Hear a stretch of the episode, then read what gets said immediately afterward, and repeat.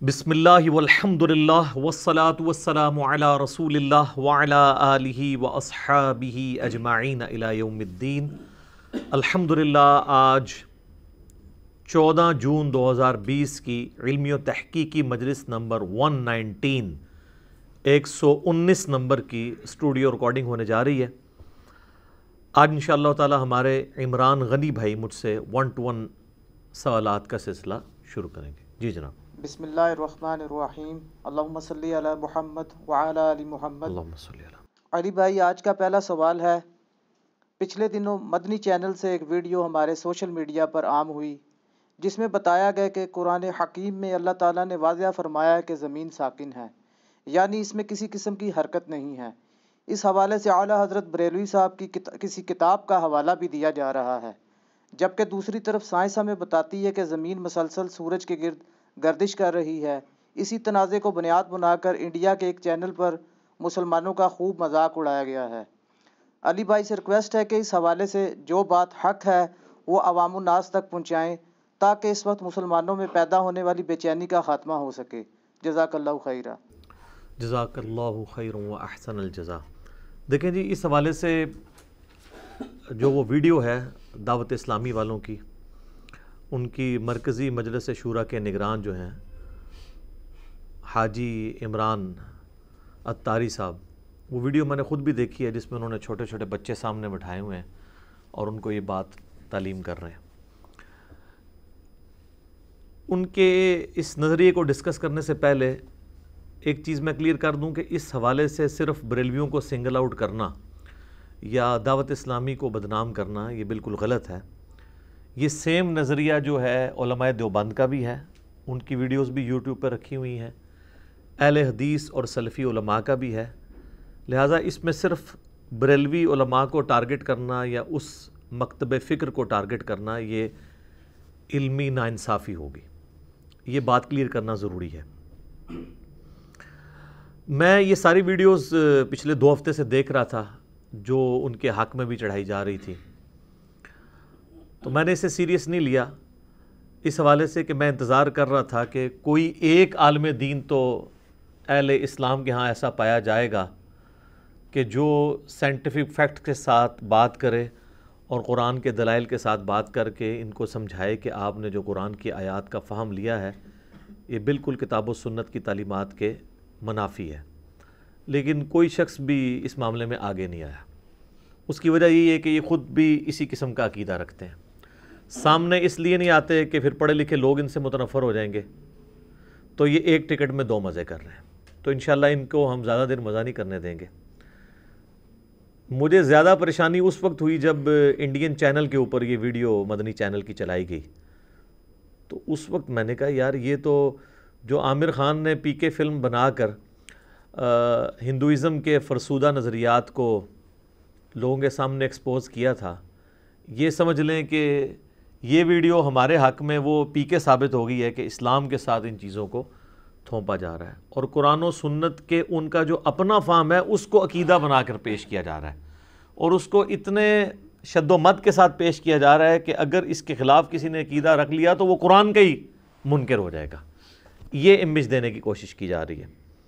تو پھر میں نے کہا کہ میں بھی اپنی خاموشی توڑ دوں اور اس کے اوپر کچھ بنیادی باتیں بھی اور اسپیسیفکلی جو اعلیٰ حضرت کی کتاب ہے، زمین ساکن ہے۔ وہ ان کے تین فتوے ہیں جو اردو زبان کے اندر آپ کو ایک کمبائنڈ فارم میں کتاب مل جائے گی۔ آپ گوگل میں جا کے اس کا اردو کا پی ڈی ایف لکھیں تو وہ ڈاؤن لوڈ ہو جائے گا۔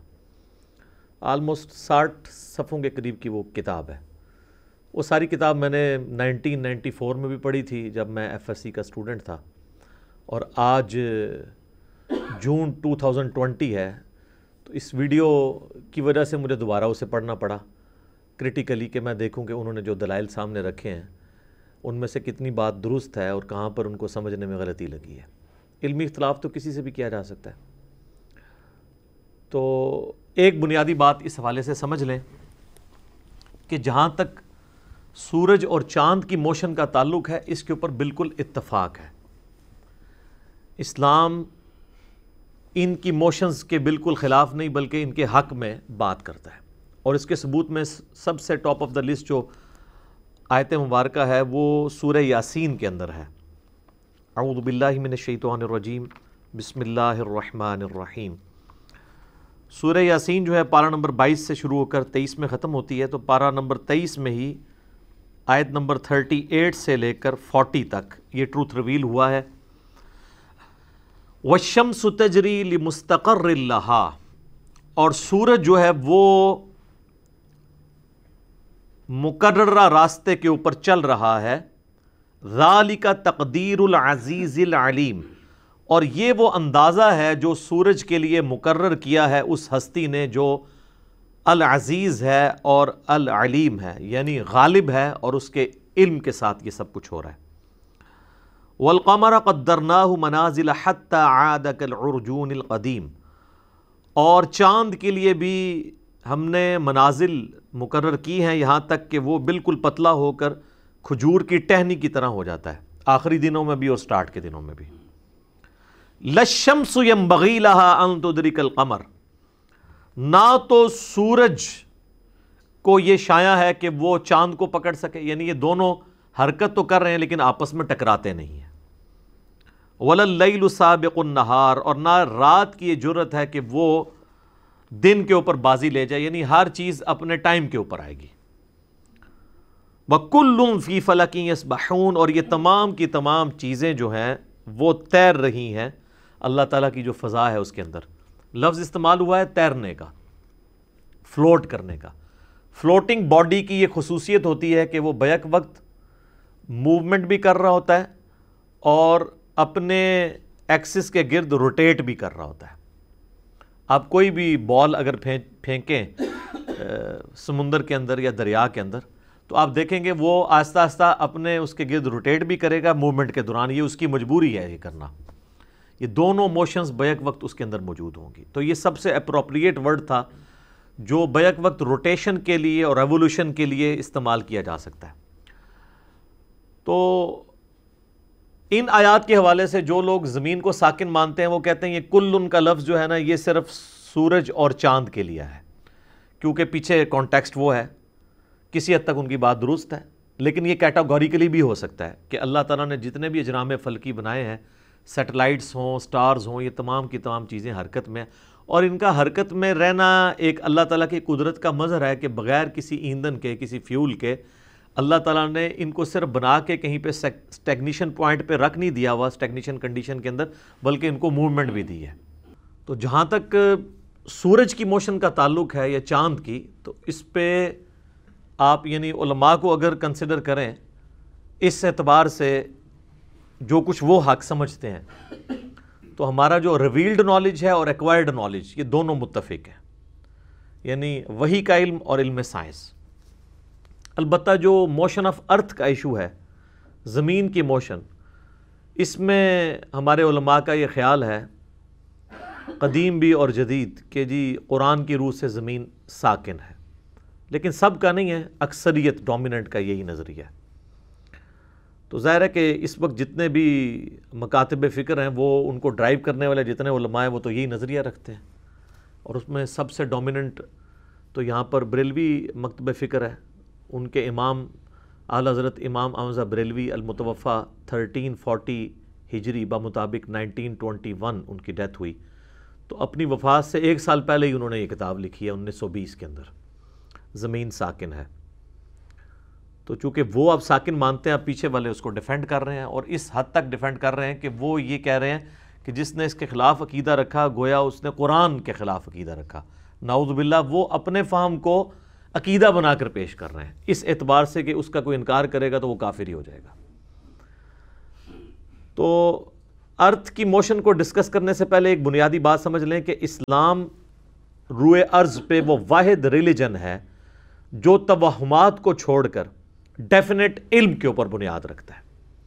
قرآن حکیم میں سورہ بنی اسرائیل کے اندر جو ٹین کمانڈمنٹس آئی ہیں، ان میں سے نائنتھ کمانڈ ہے سورہ بنی اسرائیل، آیت نمبر تھرٹی سکس۔ ولا تک فما لئی صلاح کا بھی علم انسان، کسی چیز کی پیروی اس وقت تک مت کر جب تک کہ تجھے اس کے بارے میں ڈیفینیٹ علم نہ حاصل ہو جائے۔ ان سمع والبصر والفواد کل الائی کا کانا عنہ مسئولہ بے شک کان، آنکھیں اور عقل، دل ہو یا دماغ، کوئی بھی چیز، اس کے بارے میں تم سے پوچھا جائے گا کہ ان تین انسٹرومنٹس کو استعمال کر کے تم نے حق بات تک پہنچنے کی کوشش کیوں نہیں کی؟ اسلام کہتا ہے علم کے بغیر آپ نے بنیاد نہیں رکھنی۔ اور علم اسلام دو ہی مانتا ہے، یا تو ریویلڈ نالج ہو، وہی کا علم، کتاب و سنت کا علم، جو انبیاء کے ذریعے آیا علیہ السلام، یا پھر acquired knowledge the knowledge obtain through observations and experiments جسے ہم سائنس کا علم بھی کہتے ہیں۔ یہ اللہ تعالیٰ کا ہی دیا ہوا علم ہے۔ اور یہ ہمارا جو سائنس کا علم ہے، یہ فزیکل ورلڈ کے فنومینا کے ساتھ ڈیل کرتا ہے۔ جو قانون قدرت ہیں، یا ان کو موسٹ اپروپریٹ کہیں کہ خدائی قوانین۔ یہ خدا کا قانون ہے کہ آگ جلاتی ہے اور پٹرول آگ کو بھڑکا دیتا ہے، پانی آگ کو ٹھنڈا کر دیتا ہے۔ یہ سارے قدرت کے قوانین ہیں۔ یہ اتنے محکم ہیں کہ ٹوٹتے نہیں۔ اللہ کے لیے کوئی پرابلم نہیں، لیکن اللہ بھی کبھی کبھار ان کو توڑتا ہے۔ ابراہیم علیہ السلام کے لیے ایک ہی دفعہ آگ ٹھنڈی ہوئی ہے۔ موسیٰ علیہ السلام کے لیے ایک ہی دفعہ سمندر میں راستہ بنا ہے۔ روز روز یہ قوانین ٹوٹتے نہیں، ورنہ یہ سائنس پاسبل ہی نہ ہو۔ تو یہ اللہ تعالیٰ کے محکم قوانین ہے اور یہ اتنے محکم ہیں کہ اللہ تعالیٰ نے صورت البقرہ کے اندر ابراہیم علیہ السلام کا ایک مجادلہ ہوا تھا اس وقت کے حکمران کے ساتھ، نمرود کے ساتھ، اللہ تعالیٰ کی ایگزسٹنس کے اوپر۔ تو اس میں ابراہیم علیہ السلام کی جس دلیل کے اوپر وہ خاموش ہو گیا تھا، وہ یہی فزیکل فنامن آف نیچر کی دلیل تھی۔ صورت البقرہ کی آیت نمبر ہے 258 قال ابراہیم فإن اللہ یأتی بالشمس من المشرق۔ ابراہیم نے کہا کہ بے شک اللہ تو وہ ہے جو کہ مشرق سے سورج کو نکالتا ہے۔ فَأْتِ بِهَا مِنَ الْمَغْرِبِ۔ اگر تجھے خدا ہونے کا دعویٰ تو کرتا ہے نا۔ تو تو سورج کو مغرب سے نکال کے بتا۔ فَبُهِتَ الَّذِي کفر۔ تو اللہ تعالیٰ فرماتا ہے کہ حقہ بکا رہ گیا وہ کافر۔ اب ظاہر ہے وہ کچھ بھی نہیں کر سکتا تھا۔ اس کا جواب تو پھر اس کو فزیکلی کر کے بتانا تھا۔ تو یہ جو قانون قدرت تھا یعنی سورج کا مشرق سے نکل کے مغرب میں جانا، اس قانون کو ابراہیم علیہ السلام نے اللہ تعالیٰ کی حق میں دلیل کے طور پر پیش کیا۔ لہٰذا فزیکل فنومن آف نیچر جو اللہ تعالیٰ کے قوانین ہیں، بڑے محکم بنائے ہوئے ان کو قرآن نے دلیل کے طور پر پیش کیا ہے۔ قرآن حکیم میں آلموسٹ ساڑھے چھ ہزار آیات ہیں۔ ان میں سے ایک ہزار کے قریب آیات انہی فزیکل فنامنا آف نیچر کے اوپر ہے قانون قدرت کے اوپر ہے اور اللہ تعالیٰ ان کو تذکیر کا، نصیحت کے ذریعے کے طور پر پیش کرتا ہے۔ اب یہ ایک الگ سے ٹاپک ہے، میں گھنٹوں اس پہ بول سکتا ہوں۔ نمونے کے طور پر صورت البقرہ کی آیت نمبر 164 ہے، جسے آیت الآیات کہا جاتا ہے۔ اللہ تعالیٰ کی قدرت کی کئی ایک نشانیاں ایک ہی آیت میں اللہ تعالیٰ نے جمع کی ہیں کہ اللہ کی ذات وہ ہے جس نے زمین و آسمان کو پیدا کیا، رات اور دن کے عدل بدل کے اندر اسی طریقے سے زمین میں مخلوقات پھیلانے میں، آسمان سے بارش نازل کر کے زمین سے سبزہ اگانے میں اور آسمان اور زمین کے درمیان جو مسخر اللہ تعالیٰ نے کیے ہوئے ہیں بادل، یہ اپنی جگہ کے اوپر سٹیبل ہیں۔ اور پھر بارش لے کر یہ چلتے ہیں ہواؤں کے ساتھ۔ یہ تمام کی تمام قدرت کی نشانیاں اللہ تعالیٰ نے عقل والوں کے لیے رکھی ہیں کہ اس کے ذریعے وہ اپنے رب کو، اپنے کریٹر کو پہچان سکے اس کے علاوہ بھی اگر کسی کو شوق ہو تو صورت النحل پڑھ کے دیکھ لیں، سورہ الروم پڑھ کے دیکھ لیں۔ یہ وہ صورتیں ہیں جن میں اللہ تعالیٰ نے ڈیٹیل کے ساتھ اپنی قدرت کی نشانیوں کو بیان کیا ہے۔ اور اسی کو شاہ ولی اللہ دلوی نے التذکیر بھی اعلیٰ اللہ کہا ہے۔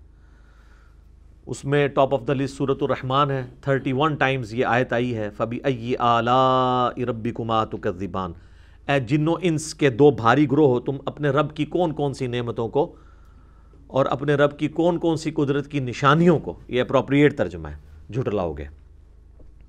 اور یہ مودودی صاحب کو یہ اللہ تعالیٰ نے حکمت دی تھی، کیونکہ دوزخ کی آیات کے بعد بھی آتا ہے فبی یہ اعلیٰ ربی کو ماتو یہ مودودی صاحب نے ترجمہ کیا ہے کہ قدرت کی بڑی بڑی نشانیاں جو ہیں، ان نشانیوں کو تم کس طرح اے جنو انس جھٹلا سکتے ہو؟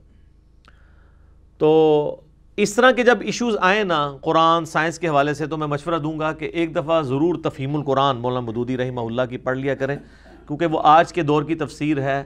اس کے پاس قرآن و سنت کا علم بھی تھا اور ان کے پاس جو ہے وہ سائنس کا علم بھی تھا اور موجودہ جتنے بھی علوم ہیں، ان کے اوپر اللہ تعالیٰ نے انہیں ایک مہارت دی تھی۔ اس لیے اس طرح کی کمزوریاں آپ کو ان کی تفسیر کے اندر نظر نہیں آئیں گی۔ بہرحال، ارتھ کی موشن کے اوپر جو اختلاف پایا جاتا ہے، وہ اس لیے کہ ایک تو وہی کے علم کو صحیح طریقے سے پریزنٹ نہیں کیا گیا، دوسری طرف سائنس کے علم سے بالکل آنکھیں بند کر لی گئیں۔ اور اس کا رزلٹ یہ ہے کہ اس وقت جو تھوڑی بھی عقل رکھنے والے لوگ ہیں، وہ تو دیندار لوگوں سے کیا، دین سے بھی متنفر ہونے کی طرف جا رہے ہیں۔ اگر کسی پلیٹ فارم سے صحیح طریقے سے ان کے ایشو کو ایڈریس نہ کیا گیا۔ اور ایشو کو ایڈریس کرنا یہ نہیں ہے کہ ہم صرف قرآن سے اس نظریے کا دفاع کریں، بلکہ جو مخالفین ہیں، انہوں نے جس بات کو غلط سمجھا ہے، اس کو صحیح طریقے سے ان کے اوپر ان کی غلطی آشکار کی جائے تاکہ ہماری جو نوجوان نسل ہے، وہ دین کے معاملے میں دین سے متنفر نہ ہو، قرآن و سنت کی تعلیمات سے متنفر نہ ہو۔ پچھلے سو سال کے اندر جو انسانی ترقی ہوئی ہے، سائنس کی فیلڈ کے اندر، یہ پوری انسانی ہسٹری کی ترقی کے اوپر بھاری ہے۔ اتنی پوری انسانی تاریخ میں ترقی نہیں ہوئی۔ لیکن سو سال سے پیچھے آپ چلے جائیں ہزاروں سال تک، تو آپ کو ہر بات جو آپ فزیکل فنامنا سے پیش کرتے ہیں، وہ سطحی طور پہ لوگوں کو معلوم تھی اور وہ لوگوں کو اپیل کرتی تھی۔ آج بھی کرتی ہے، لیکن آج اس سے زیادہ ڈیٹیلز انسان کے پاس آ چکی ہیں۔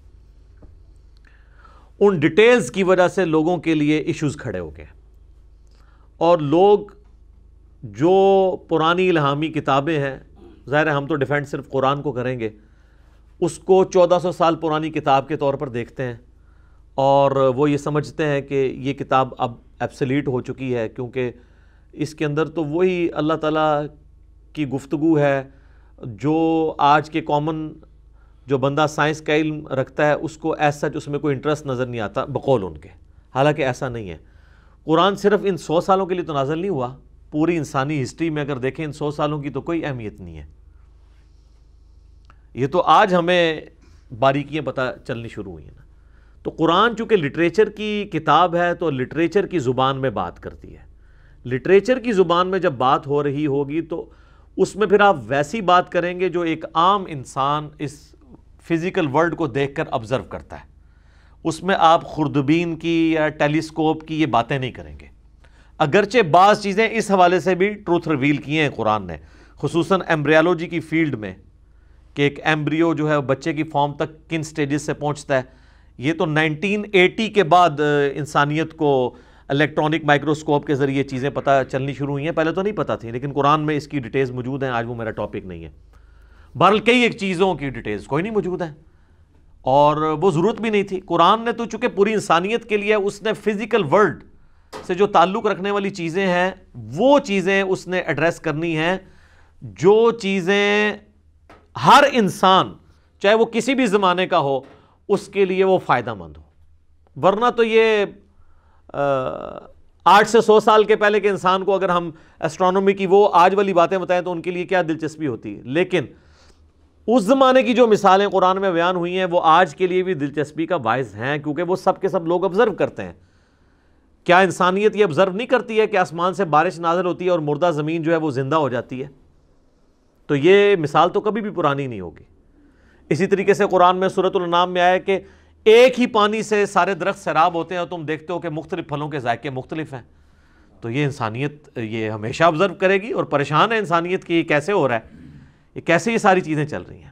تو اس کا جواب یہ ہے کہ God is the only explanation of all the physical phenomena in this universe خدا ہی وضاحت ہے اس کائنات میں ہونے والے ہر فزیکل فینامنا کی کہ یہ گاڈ چلا رہا ہے۔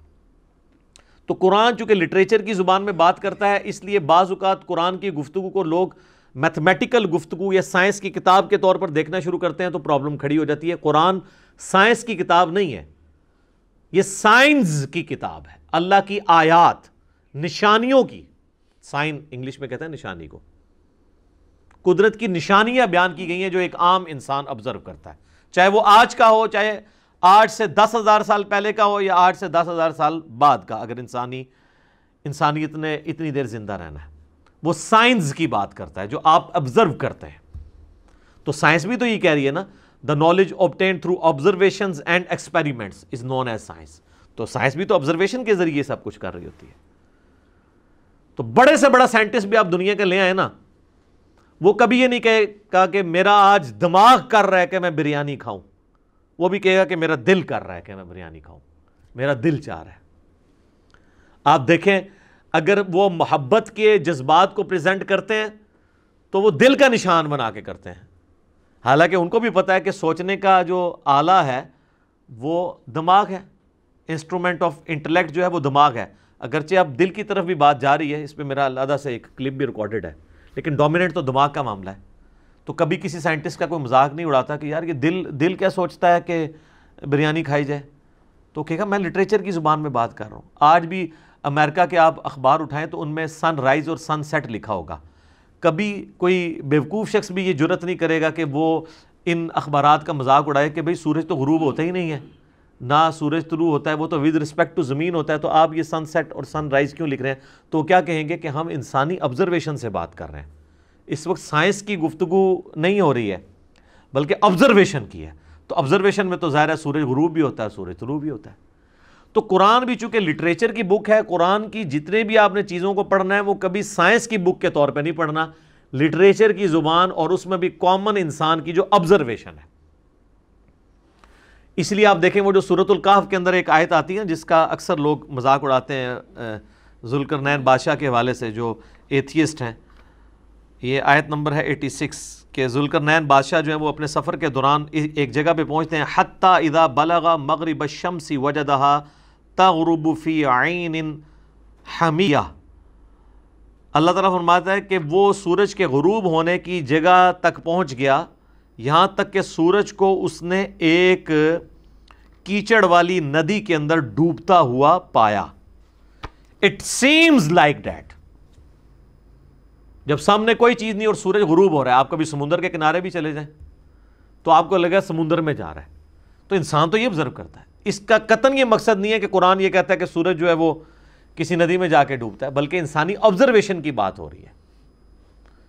تو یہ انسان کی جو آبزرویشن ہے نا فزیکل ورلڈ کو دیکھ کے اس اعتبار سے بات ہو رہی ہے۔ لہٰذا اس طرح کی باتوں کا مذاق نہیں اڑانا چاہیے۔ قرآن کو سمجھنے کے لیے ضروری ہے کہ آپ اسے لٹریچر کی بک کے طور پر دیکھیں سائنس کی بک کے طور پر نہیں۔ قرآن پاک کی کوئی ایک آیت بھی اسٹیبلش سائنس کے خلاف نہیں ہے، کیونکہ یہ ورلڈ آف گاڈ ہے۔ اور یہ کائنات جو ہے وہ کریشن آف گاڈ ہے۔ اللہ کے کال اور فیل میں تضاد نہیں ہو سکتا۔ اور یہ یاد رکھیے گا سائنس جو ہے وہ صرف فزیکل ورلڈ کے ساتھ ڈیل کرتی ہے۔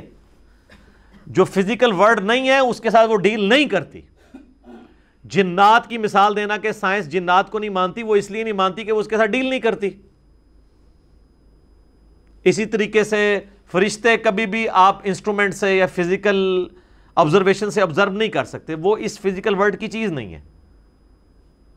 تو وہ مثالیں دینا بالکل غلط ہے۔ سائنس وہ ان وجہ سے اس کو نہیں انکار کر رہی ہوتی ہے کہ وہ ایگزسٹ نہیں کرتی ہیں، بلکہ اس وجہ سے کہ ان کی ڈومین میں نہیں آتا۔ سائنس صرف فزیکل ورلڈ کے ساتھ ڈیل کرتی ہے۔ چاہے وہ چھپی ہوئی ہو، چاہے ظاہر ہو۔ اب الیکٹرو میگنیٹک ویوز کسی نے نہیں دیکھی، پوری دنیا کا جو آپ دیکھ لیں، یہ نظام سیٹلائٹ کا ٹی وی چینلز کا انفارمیشن کا، اسی کے اوپر چل رہا ہے۔ لیکن اس کا کوئی انکار تو نہیں کرتا، ظاہر ہے وہ فزیکلی تو کسی نے دیکھی نہیں، لیکن ایکسپیریمنٹس کے ساتھ وہ چیزیں پروف ہو چکی ہیں۔ تو قرآن کے حوالے سے یہ دماغ میں کلیئر کرنا ضروری ہے ادروائز مصیبت کھڑی ہو جائے گی۔ قرآن پاک لٹریچر کی زبان میں بات کرتا ہے، تو لہٰذا لٹریچر کی زبان میں اسے لیا جائے گا، ورنہ اگر آپ اس طریقے سے مذاق اڑائیں گے، تو پھر ہم کئی چیزوں کا مذاق اڑائیں گے جو انسانوں میں اسٹیبلش ہیں، جو سائنٹسٹ خود بھی مان رہے ہوتے ہیں کہ یار یہ اس طرح نہیں ہے، لیکن چونکہ یہ ہم اس کو لٹریچر کی زبان میں ایسے بولتے ہیں، تو اس لیے ہم اس کو ایسے بول رہے ہیں۔ یہ بڑی سخت زیادتی والی بات ہوگی۔ اس حوالے سے یہ بھی بات یاد رکھیں کہ اسی کانٹیکس میں ایک بات کی جاتی ہے کہ جی وہ بخاری مسلم میں ایک حدیث ہے کہ حضرت ابو ذر غفاری سے نبی الاسلام نے پوچھا کہ اے ابو ذر تم جانتے ہو یہ سورج کہاں پہ جا کر غروب ہوتا ہے؟ تو انہوں نے کہا اللہ اور اس کا رسول بہتر جانتے ہیں۔ تو انہوں نے نبی صلی اللہ علیہ وآلہ وسلم نے فرمایا کہ جب سورج غروب ہوتا ہے نا تو اپنے رب کو سجدہ کرتا ہے عرش کے نیچے۔ اور پھر اللہ سے اجازت مانگتا ہے اگلے دن طلوع ہونے کی۔ اجازت مل جائے تو وہ طلوع ہو جاتا ہے اور ایک وقت آئے گا کہ اللہ تعالیٰ اسے اجازت نہیں دے گا، بلکہ فرمائے گا کہ جہاں سے آیا اسی طرف لوٹ جا۔ پھر وہ سورج مغرب سے طلوع ہوگا اور اس کے بعد کسی کی توبہ قبول نہیں ہوگی، یہ قرب قیامت میں ہوگا۔ وہ کہتے ہیں جی سورج تو وہ ٹریک میں ہے، اس طرح کیسے ہوگا؟ میرے بھائی، یہ نبی علیہ السلام جو بات کر رہے ہیں فزیکل آبزرویشن کی کر رہے ہیں۔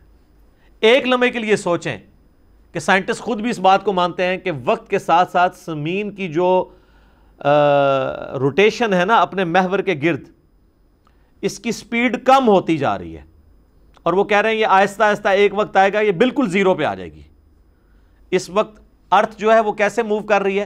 ٹونٹی تھری پوائنٹ فائیو کے اینگل کے اوپر یہ نارتھ سے اگر آپ دیکھنا شروع کریں تو یہ اینٹی کلاک وائز موو کر رہی ہے۔ یعنی مغرب سے مشرق کی طرف۔ اس لیے آپ دیکھتے ہیں کہ مشرق میں پہلے سورج طلوع ہوتا ہے، مغرب میں بعد میں ہوتا ہے۔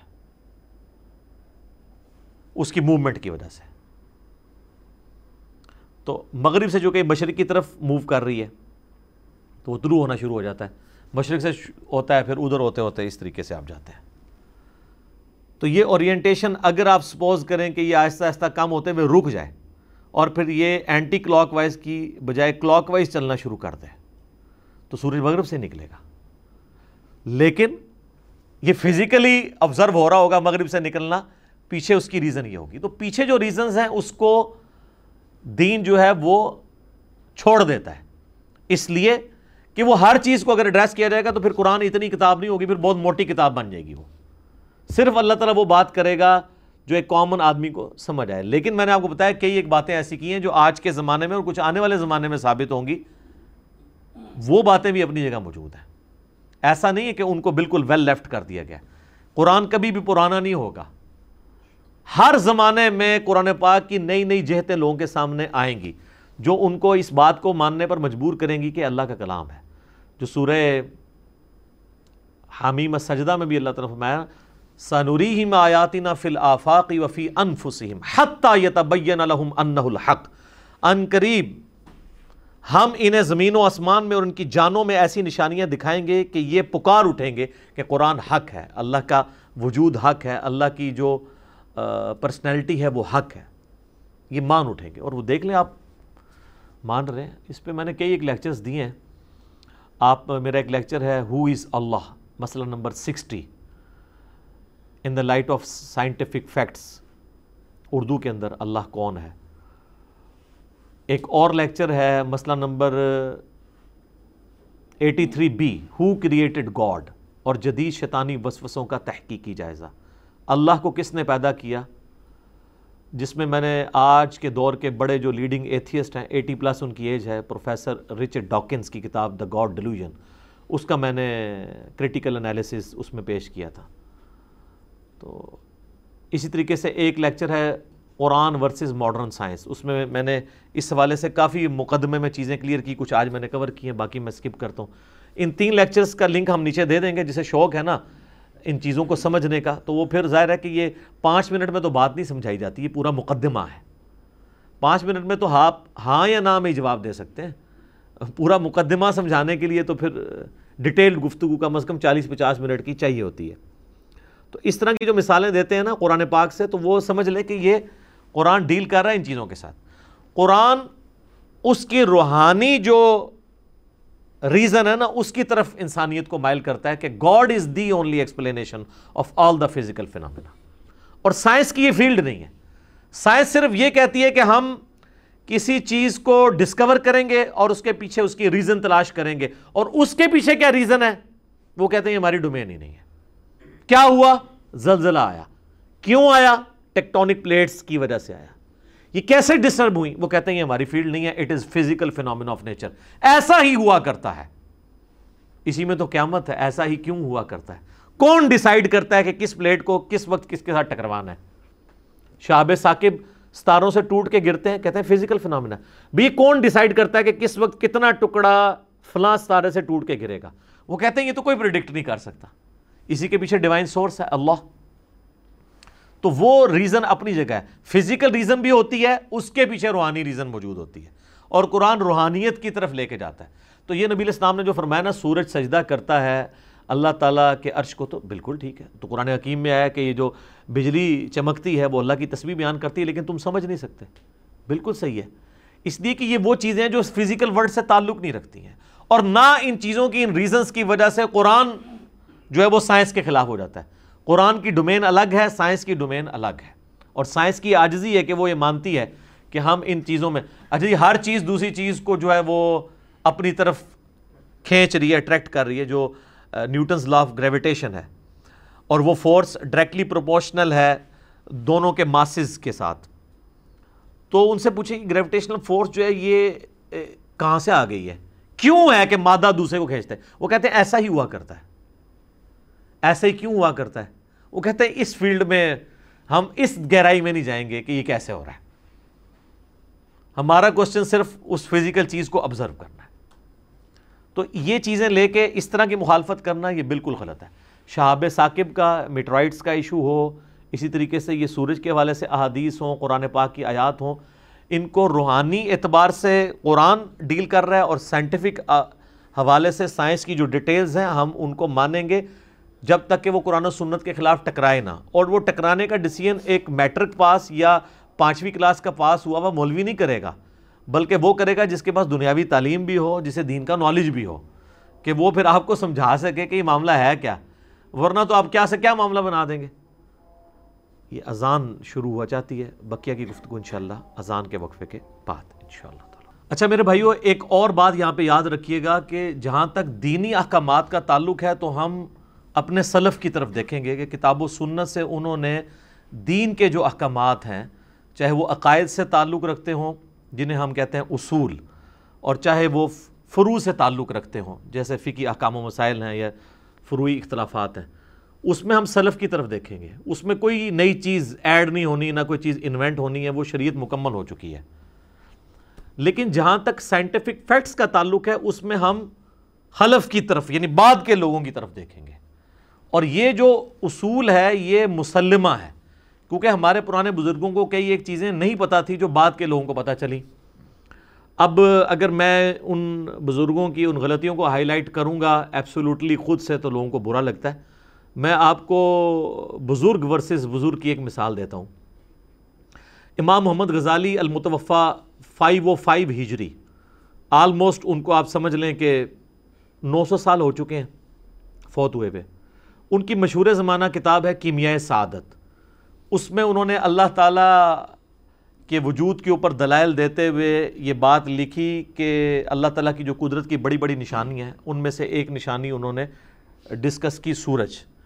اس میں وہ لکھتے ہیں کہ سورج جو ہے، یہ زمین سے ایک سو ساٹھ گنا بڑا ہے۔ One sixty time. ایک سو ساٹھ زمینیں ملیں تو ایک سورج بنتا ہے۔ جبکہ آج ہمارے بچے کو بھی یہ بات پتا ہے کہ سورج زمین سے ایک سو ساٹھ گنا نہیں ہے، نہ ایک ہزار ساٹھ گنا، نہ ایک لاکھ ساٹھ ہزار گنا، بلکہ تیرہ لاکھ گنا بڑا ہے۔ اب ہم کے پرانے بزرگوں کو غلطی لگی، اس لیے کہ ان کے پاس سائنس کا علم کم تھا۔ یہ کوئی دینی مسئلہ تو انہوں نے بیان نہیں کیا۔ اور اگر آپ کو ہمارے بچوں سے چڑ ہو جن کے پاس دین کا علم بھی ہے اور دنیاوی انفارمیشن بھی، تو ہم آپ کو اعلیٰ حضرت کی مثال دیتے ہیں۔ یہ جس کتاب کو آپ نے اٹھا کے ایک ہنگامہ کھڑا کر دیا پوری دنیا کے اندر زمین ساکن ہے، اس کتاب کے اندر خود اعلیٰ حضرت نے لکھا ہے کہ جو زمین اور سورج کا جو ریشو پروپورشن ہے، سورج زمین سے تیرہ لاکھ گنا بڑا ہے۔ اعلیٰ حضرت کہہ رہے ہیں المتوفہ تھرٹین فورٹی ہجری، کہ یہ تیرہ لاکھ گنا بڑا ہے۔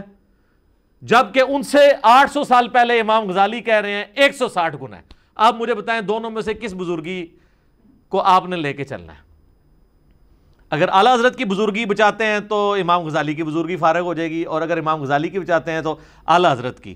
حالانکہ دونوں کو اگر ہم سائنٹیفکلی دیکھیں تو اعلیٰ حضرت کی بات درست ہے، امام غزالی کی بات غلط ہے، لیکن اس سے رزلٹ یہ بھی نکلا کہ پرانے بزرگوں کو کئی معاملات کے اندر سائنٹیفک فیکٹس میں غلطیاں لگی ہیں اور یہ اعلیٰ حضرت نے خود نہیں کیلکولیٹ کیا، تیرہ لاکھ گنا انہوں نے لکھا ہے کہ جو فلکیات کے ماہرین ہیں، جو اس فیلڈ کے لوگ ہیں، انہوں نے ہمیں یہ بات بتائی ہے انہوں نے کہا میں اس کے ساتھ ایگری کرتا ہوں، بلکہ انہوں نے کہا کہ میں تو کہتا ہوں یہ تقریباً چودہ لاکھ گنا بڑا ہے۔ یہ بھی لکھا ہے۔ اور ہم یہ انشاءاللہ جے پی جی ایڈ کریں گے تاکہ کسی کو اس حوالے سے آمدہ اعتراض اٹھانے کی جرت نہ رہے۔ اور اس سے بھی بڑھ کر ہمارے محبوب صلی اللہ علیہ وآلہ وسلم کا ایٹیچیوڈ کیا تھا؟ صحیح مسلم میں اوپر تلے تین احادیث ہیں۔ انٹرنیشنل نمبر کے مطابق سکس ون ٹو سکس سے لے کر سکس ون ٹو ایٹ تک۔ جس کے اوپر امام نوی نے صحیح مسلم کا باب باندھا ہے کہ کن معاملات میں نبی صلی اللہ علیہ وآلہ وسلم کی اطاعت واجب ہے اور کن میں واجب نہیں ہے۔ یہ بڑی حیران کن بات ہے۔ اس کے نیچے یہ تین حدیثیں لے کے آئے جسے ہم کہتے ہیں وہ تعبیر النحل والا واقعہ۔ کھجوروں کی پیوند کاری والا۔ اور یہ مسلم شریف ہے، مولانا شریف نہیں ہے، نہ کوئی سٹوری شریف ہے۔ وہ حدیث یوں ہے کہ جب نبی صلی اللہ علیہ وآلہ وسلم مدینہ شریف ہجرت کر کے گئے تو آپ کا تو چونکہ سارے کا سارا آپ کو پتا ایکسپیرینس بھیڑ بکریاں پالنے کا تھا، یہ آپ کی فیلڈ تھی۔ آپ نے وہاں پر دیکھا کہ لوگ کھجوروں کی پیوند کاری کرتے ہیں گرافٹنگ کرتے ہیں زیادہ پھل حاصل کرنے کے لیے۔ تو نبی الاسلام نے جب ان کو یہ کرتے ہوئے دیکھا تو آپ نے فرمایا کہ اگر یہ نہ کرو تو کیا ہے؟ یعنی نیچر کو بدلنے کی ضرورت کیا ہے؟ نیچرلی جو کچھ بھی ہوتا ہے اس طریقے سے ہوتا رہے۔ تو نبی الاسلام نے ان کو منع نہیں کیا، لیکن ایک مشورہ تن ایک بات ان سے کی۔ ان کے لیے تو وہ ماننا پھر، ان کے لیے تو نبی الاسلام کی شخصیت بہت بڑی تھی۔ انہوں نے آپ علیہ السلام کے مشورے پہ عمل کیا اور ان کی فصل ہو گئی کم جب فصل کم ہو گئی تو وہ شکایت کرتے ہوئے نبی الاسلام کے پاس آ گیا رسول اللہ، آپ کے مشورے پہ عمل کیا تھا۔ تو آپ علیہ السلام نے فرمایا کہ جب کبھی میں تمہیں کسی دینی معاملے میں اللہ کے ریفرنس سے کوئی بات بتاؤں تو اس پہ عمل کرنا تم پہ ضروری ہے۔ لیکن جب کوئی میں اپنی رائے سے تمہارے دنیاوی کسی معاملے میں تمہیں مشورہ دوں تو وہ ان تم عالم بھی امری دنیا کو تم دنیا کے کام کو، اپنے دنیا کے کام کو مجھ سے بہتر جانتے ہو۔ کیونکہ نبی الاسلام کا تو کھجوروں میں ایکسپیرینس نہیں تھا۔ اور آپ کے جو الفاظ ہیں نا کہ اللہ کے ریفرنس سے کوئی بات کروں، اسے منوان اسی طریقے سے لیا کرو۔ جب میں اپنے مشورے سے کسی دنیاوی معاملے میں بات کیا کروں، تو تم خود دیکھ لیا کرو اپنے معاملے کو۔ یہ الفاظ اس حدیث کے صحیح فام کی حفاظت کر رہے ہیں۔ کیونکہ آپ کو پتہ ہے، جو لوگ علم الغیب کا غلط عقیدہ رکھے ہوئے ہیں، ایک تو علم الغیب کا صحیح عقیدہ ہے کہ نبی الاسلام کو اللہ تعالیٰ جتنا بتاتا تھا، وہ پتہ ہوتا تھا۔ جو نہیں بتاتا تھا، وہ نہیں۔ باقی اس کی ڈیٹیلز میں ہم نہیں پڑھتے۔ اور ایک یہ ہے کہ سب کچھ پتہ تھا۔ ان کے لیے تو یہ حدیث موت ہے۔ تو انہوں نے آگے سے خود سے جوڑا ہوا ہے کہ وہ اصل میں نا پہلے سال تو فصل کم ہو گئی تھی، اگر وہ ایسے کرتے رہتے نا تو فصل خود بخود زیادہ ہو جانی تھی۔ سر، یہ تو اسٹیبلش فیکٹ ہے کہ گرافٹنگ سے بہتری آتی ہے۔ یہ آپ نے جو انور اٹور تیار کیا ہے اور آپ نے جو کینو تیار کیا ہے یہاں سب کانٹیننٹ میں، یہ گرافٹنگ کے ذریعے کیا ہے نا پیوند کاری کے ذریعے۔ تو میرے بھائی، اس میں واضح الفاظ ہیں کہ آپ علیہ السلام فرمایا کہ جب میں اللہ کے ریفرنس سے بات کروں تو لے لیا کرو۔ اور جب میں اپنی کوئی ذاتی بات کرتا ہوں تمہارے دنیاوی کسی معاملے میں، تو تمہیں بہتر پتا ہے اپنے معاملات کو، تمہارا ایکسپیرینس زیادہ ہے اس فیلڈ کے اندر۔ اور اس سے بڑھ کر امام نبی نے جب امام مسلم کی اس حدیث پہ باب باندھا ہے، کیونکہ امام مسلم نے باب نہیں باندھے تھے۔ آج دنیا میں جو مسلم شریف میں باب آپ کو نظر آ رہے ہیں، وہ امام مسلم کے نہیں، امام نبی کے ہیں۔ تو انہوں نے بھی اس کے اوپر ہیڈنگ بنائی ہے کہ کن معاملات میں نبی الاسلام کی اطاعت واجب ہے اور کس میں نہیں ہے۔ تو امام نبی نے بھی وہی فارم لیا ہے جو اس حدیث میں سے نکلتا ہے۔ تو یہ میں بتا رہا ہوں، یہ کہانی کرواتے ہیں۔ تو اب مجھے بتائیں، نبی الاسلام جب اپنے بارے میں یہ بات کر رہے ہیں، تو کتنے انصاف پسندی ہے کہ آپ علیہ السلام ہماری ہدایت کے امام ہیں۔ آپ علیہ السلام ہمیں ایٹم بم بنانے کا طریقہ بتانے کے لیے دنیا میں نہیں آئے ہیں۔ آپ علیہ السلام دنیا میں آئے ہیں اللہ کی شناخت کے لیے۔ اور یہ کوئی آپ کا عیب نہیں ہے۔ ڈاکٹر اقبال شاعر تھے، ان کی خوبی تھی۔ لیکن نبی الاسلام کو شاعر ماننا آپ کا عیب ہے۔ وما علمناہ الشعر وما ينبغیلا ہم نے اس نبی کو شعر کہنا نہیں سکھایا، نہ ان کی شان کے لائق ہے۔ تو آپ تو شعروں پہ جھومتے ہیں۔ نبی الاسلام شعر نہیں کہہ سکتے تھے۔ اور اللہ نے کہا ان کی شان کے شان شان بھی نہیں، کیونکہ وہ ہدایت کے امام بنا کے بھیجے گئے ہیں۔ تو ان باتوں کو سمجھنے کی ضرورت ہے۔ ادروائز ایک عام مسلمان جو تھوڑا پڑھ لکھ جاتا ہے چونکہ میں میکینیکل انجینئر ہوں اور پریکٹیکل فیلڈ کے اندر ہوں، ساتھ دین کے حوالے سے بھی ڈسکشن کرتا ہوں، تو مجھے پتہ ہے کہ ایک عام آدمی کیا سوچتا ہے، پڑھا لکھا آدمی۔ تو وہ بھی پریشان ہو جاتا ہے۔ تو میں پھر وہی بات رپیٹ کروں گا کہ آپ نے قرآن حکیم کو ایز اے لٹریچر کی بک لینا ہے اور قرآن پاک جن آبزرویشنس کی بات کرتا ہے، وہ وہ ہیں جو ایک کامن آدمی آبزرو کرتا ہے۔ ایک کامن آدمی جو دیکھ کے سمجھتا ہے نا، وہ۔ اس کی ڈیٹیلز میں سوائے چند چیزوں کے، باقی چیزوں میں بات قرآن نہیں کرتا، کیونکہ قرآن انسانی نفسیات کے ساتھ ڈیل کر رہا ہے۔ ورنہ تو پھر اگر قرآن آج کے دور کی ایک ایک نٹی گریٹی بیان کرتا تو مجھے بتائیں، سو سال کو نکال کے پچھلے تیرہ سو سال کے لوگوں کے لیے قرآن میں کیا انٹرسٹ ہوتا ہے؟ وہ کہتے ہیں کس قسم کی باتیں کر رہے ہیں؟ آج مولویوں کو ہم بیسک سائنس بتاتے ہیں نا، وہ پریشان ہو جاتے ہیں۔ ہم انہیں کہتے ہیں، یہ first law of thermodynamics ہے، وہ کہتے ہیں ہم کہتے ہیں، یہ انٹراپی ہے، وہ کہتے ہیں انٹراپی کیا ہوتی ہے؟ ایولیوشن کے ان کو اسپیلنگ بھی نہیں آتے تو ان کو کیسے ہی چیزیں پتہ چلیں گی؟ ٹھیک ہے۔ ڈارون کا رد تو تب کریں گے جب ان کو ایولیوشن کے سپیلنگ بھی آتے ہوں گے، پھر وہ بتائیں گے کہ بھی ڈارون نے جو گمراہی پھیلائی ہے، وہ کیا ہے؟ اسلام کیا بات کرتا ہے؟ جن کو پتہ ہی نہیں ہے باتیں، وہ کیسے کر سکتے ہیں؟ اب آ جائیں وہ اعلیٰ حضرت کی اس مشہور زمانہ کتاب، زمین ساکن ہے، جو نائنٹین ٹونٹی میں انہوں نے لکھی اور آج بریلوی علماء اس کا دفاع کر کے امت کو یہ بتا رہے ہیں کہ اگر آپ نے زمین کو ساکن نہ مانا تو آپ قرآن کے خلاف ہو جائیں گے۔ اور صرف بریلوی اس میں سنگل آؤٹ نہیں ہے، دیوبندیوں کا بھی یہی عقیدہ ہے، یہی عقیدہ جو ہے وہ اہل حدیث کا بھی ہے۔ اہل حدیث کے سلفی سعودی عرب کے علماء کے باقاعدہ فتوے ریٹن میں چھپے ہوئے ہیں۔ ان کی تقریریں رکھی ہوئی ہیں یوٹیوب کے اوپر کہ جس میں وہ بتا رہے ہیں کہ بھی زمین ساکن ہے، قرآن یہی بتاتا ہے۔ تو ان کے جو مین دلائل ہیں نا، وہ میں ڈسکس کرتا ہوں۔ جس کے اوپر پوری کتاب کھڑی ہے تو آپ کو سمجھ آ جائے گا کہ انہوں نے غلطی کہاں پر کھائی ہے۔ انہوں نے عقلی دلائل بھی دیے ہیں، نقلی دلائل بھی دیے ہیں۔ یعنی نقلی دلائل سے مراد قرآن و سنت کی نقل سے جو آئے ہیں۔ یہ پنجابی والی نقل نہیں ہے کی پھر کہنا ہے گستاخی ہو گئی ہے۔ تو یہ نقل دوسری ہے، جو نقل ہوئے ہیں دلائل۔ اس میں انہوں نے جو بنیادی دلیل جس کو اپنے کتاب کی ہیڈنگ کے طور پر بھی پیش کیا، انہوں نے پہلے پیج کے اوپر دباچے کے سٹارٹ میں جس کو ہیڈنگ بنایا ہے۔ اور جس کے اوپر پورے کا پورا مقدمہ کھڑا ہے، وہ آیت ہے سورہ فاتر کی آیت نمبر فورٹی ون اعوذ باللہ من الشیطان الرجیم. یہ پارہ نمبر بائیس کے اندر سورہ فاتر ہے آلموسٹ اس کے اینڈ پہ جا کے آتی ہے۔ ان اللہ یمسک السماوات والارض ان تزولا۔ بے شک اللہ ہی نے تھام رکھا ہے آسمانوں اور زمین کو کہ کہیں ٹل نہ چاہیں زوال پذیر نہ ہو جائیں، اپنی جگہ سے ہل نہ جائیں۔ ولا ان زالتا ان ام کا ہما من احدم من بعدی، اور اگر یہ اپنی اس جگہ سے ہل جائیں تو کوئی ایک بھی ایسا نہیں ہے کہ جو ان کو تھام سکے اس کے بعد، اپنی پوزیشن پہ واپس لا سکے۔ ان نہ حلیمن غفورا، بے شک وہ یعنی اللہ، بردبار ہے اور معاف کرنے والا ہے۔ یعنی وہ، اس کی بردباری ہے، شرک ہوتے دیکھ رہا ہے اور حلم ہے اس کے اندر۔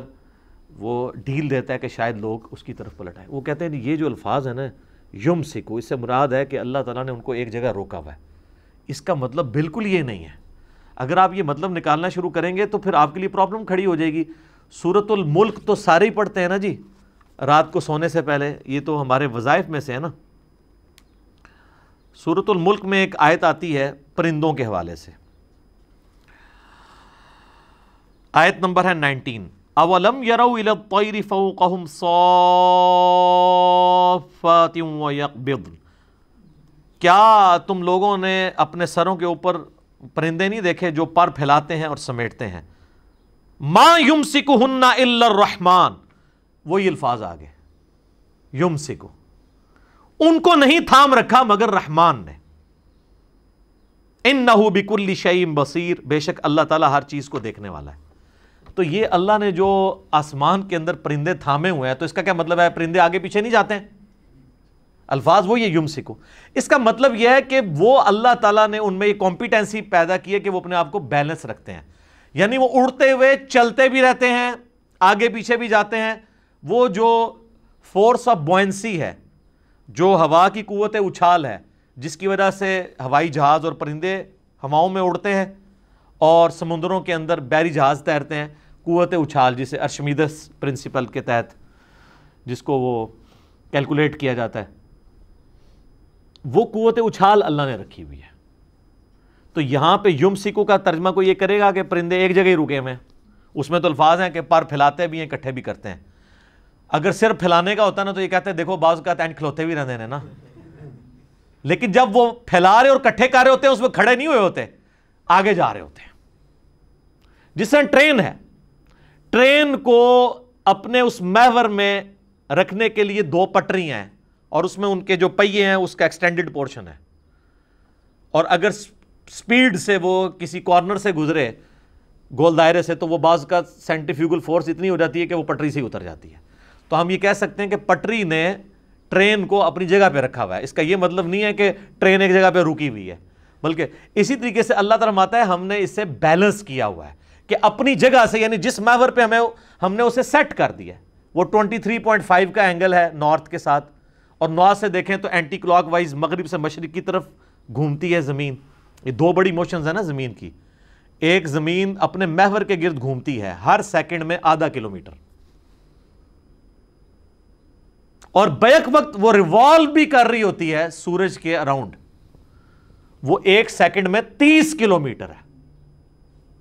جی اور ایک تیسری موشن ہے جو آپ امیجن بھی نہیں کر سکتے۔ وہ پورا نظام شمسی انکلوڈنگ زمین اور تمام سیٹلائٹس سورج کے سمیت ٹو ہنڈریڈ کلو ایک سیکنڈ میں ٹریول کر رہے ہیں۔ پتہ نہیں کتنے چاہ رہے ہیں جناب۔ ایڈی وڈی کائنات ہے اللہ دی۔ ٹو ہنڈریڈ کلو میٹر ایک سیکنڈ میں۔ اس پہ آپ کے عقلی سوالات بھی آئیں گے، میں اس کو بعد میں ڈیل کرتا ہوں۔ کہ ہمیں پتا کیوں نہیں چل رہا؟ میں دسنا جناب، کسی سائنٹسٹ کو بہو گے تو ہم دسے گا نا کہ یہ پیچھے کی سائنس ہے؟ یہ تین بڑی موشنز ہیں۔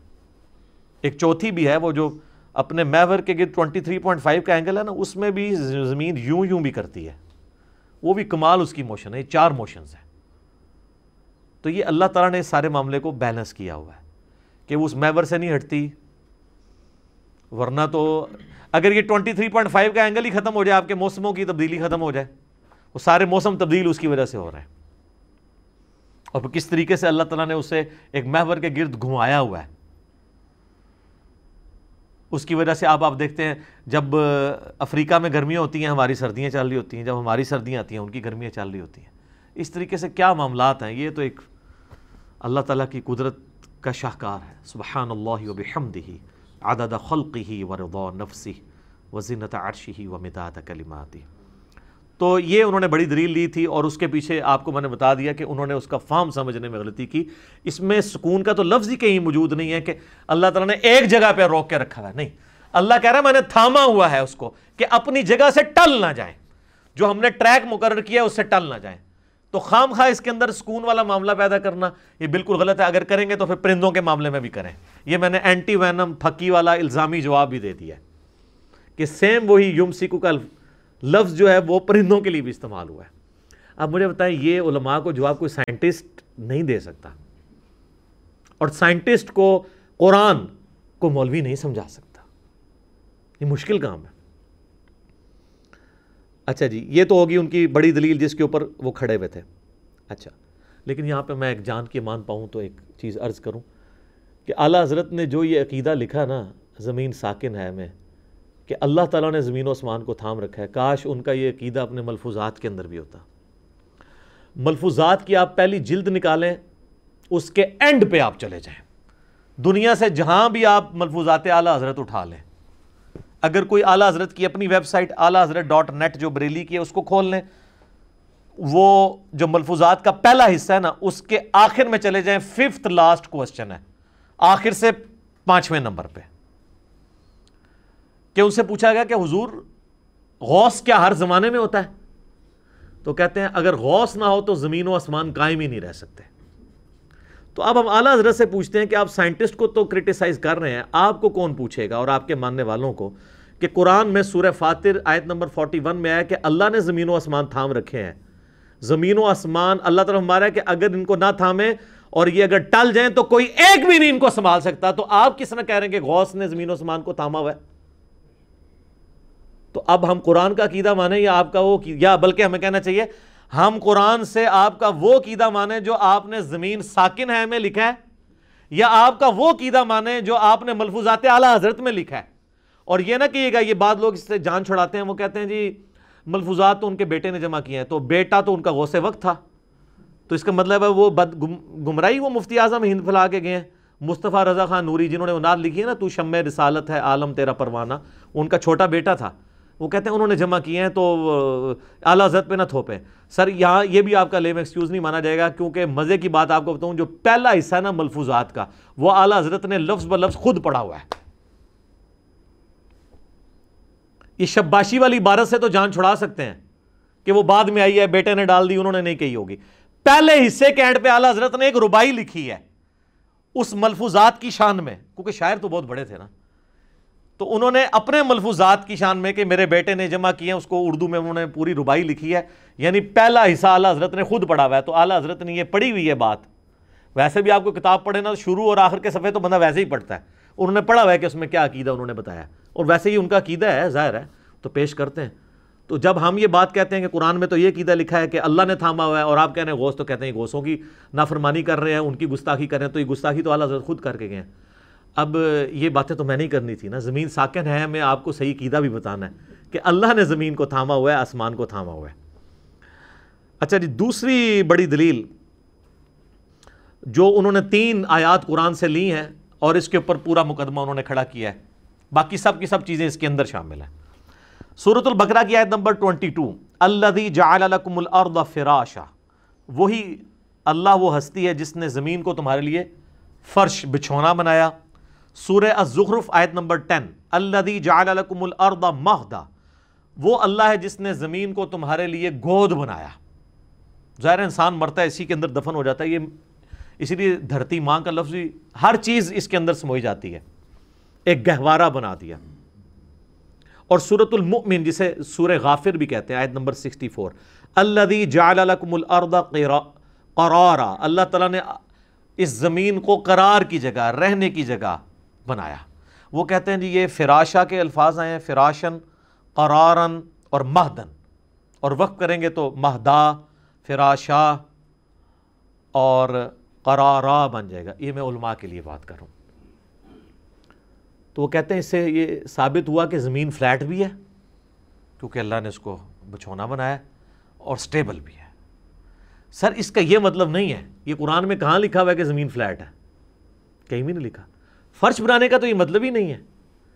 فرش بنانے کا مطلب ہے اسے رہنے کے قابل بنایا ہے۔ یہ آج ہمیں سائنٹسٹ بتاتے ہیں کہ ملینز آف ارتھ کوئکس ہر سال آتے ہیں۔ بلکہ کیلکولیشن یہ ہے جو پریسائز ہے کہ ہر سیکنڈ میں زمین میں دو زلزلے آتے ہیں، جن کا ایمپلیٹیوڈ کم ہوتا ہے۔ اگر وہ زیادہ ہو تو زمین برباد ہو جائے۔ ہر سیکنڈ میں دو زلزلے۔ ملینز آف ارتھ کوئکس ہر سال آتے ہیں۔ تو ان ارتھ کوئکس کے ایمپلیٹیوڈ کو نہ بڑھنے دینا، اس کے باوجود ہمیں سٹیبل رکھنا۔ اور زمین کی اتنی بڑی بڑی تین موشنز کے باوجود سٹیبل رہنا۔ یہ اللہ تعالیٰ نے اسے قرار کی جگہ بنایا ہے اور یہ فراش بنایا ہے۔ اس کا یہ مطلب نہیں ہے کہ ارتھ فلیٹ ہے۔ اور سر، یہ تو کبھی بھی کسی کا عقیدہ نہیں تھا ارتھ فلیٹ ہے۔ چاند گول نہیں دیکھتے تھے۔ شروع سے گول نظر آ رہا ہے فلیٹ تو کسی کو نظر آتا۔ اور پھر وہ آپ کو مختلف اوقات میں اس کے جو دھبے ہیں مختلف نظر آتے ہیں۔ تو اس سے پرانے زمانے کو بھی میں لوگوں کو پتا تھا کہ یہ جو چاند ہے، یہ سفیریکل ہے۔ سورج کی طرف تو آپ غور سے نہیں دیکھ سکتے، چاند کے دھبوں کو تو آپ یوں کرتے ہوئے دیکھ سکتے ہیں، تو پتا تھا یہ سفیریکل ہے۔ یہ کوئی یہ نہیں ہے کہ صرف گول پلیٹ کی طرح ہے، یہ بھی کہتے ہیں نا گول ہے لیکن فلیٹ ہے۔ نہیں، یہ سفیریکل ہے، بال کی طرح۔ یہ سب کو پتا تھا۔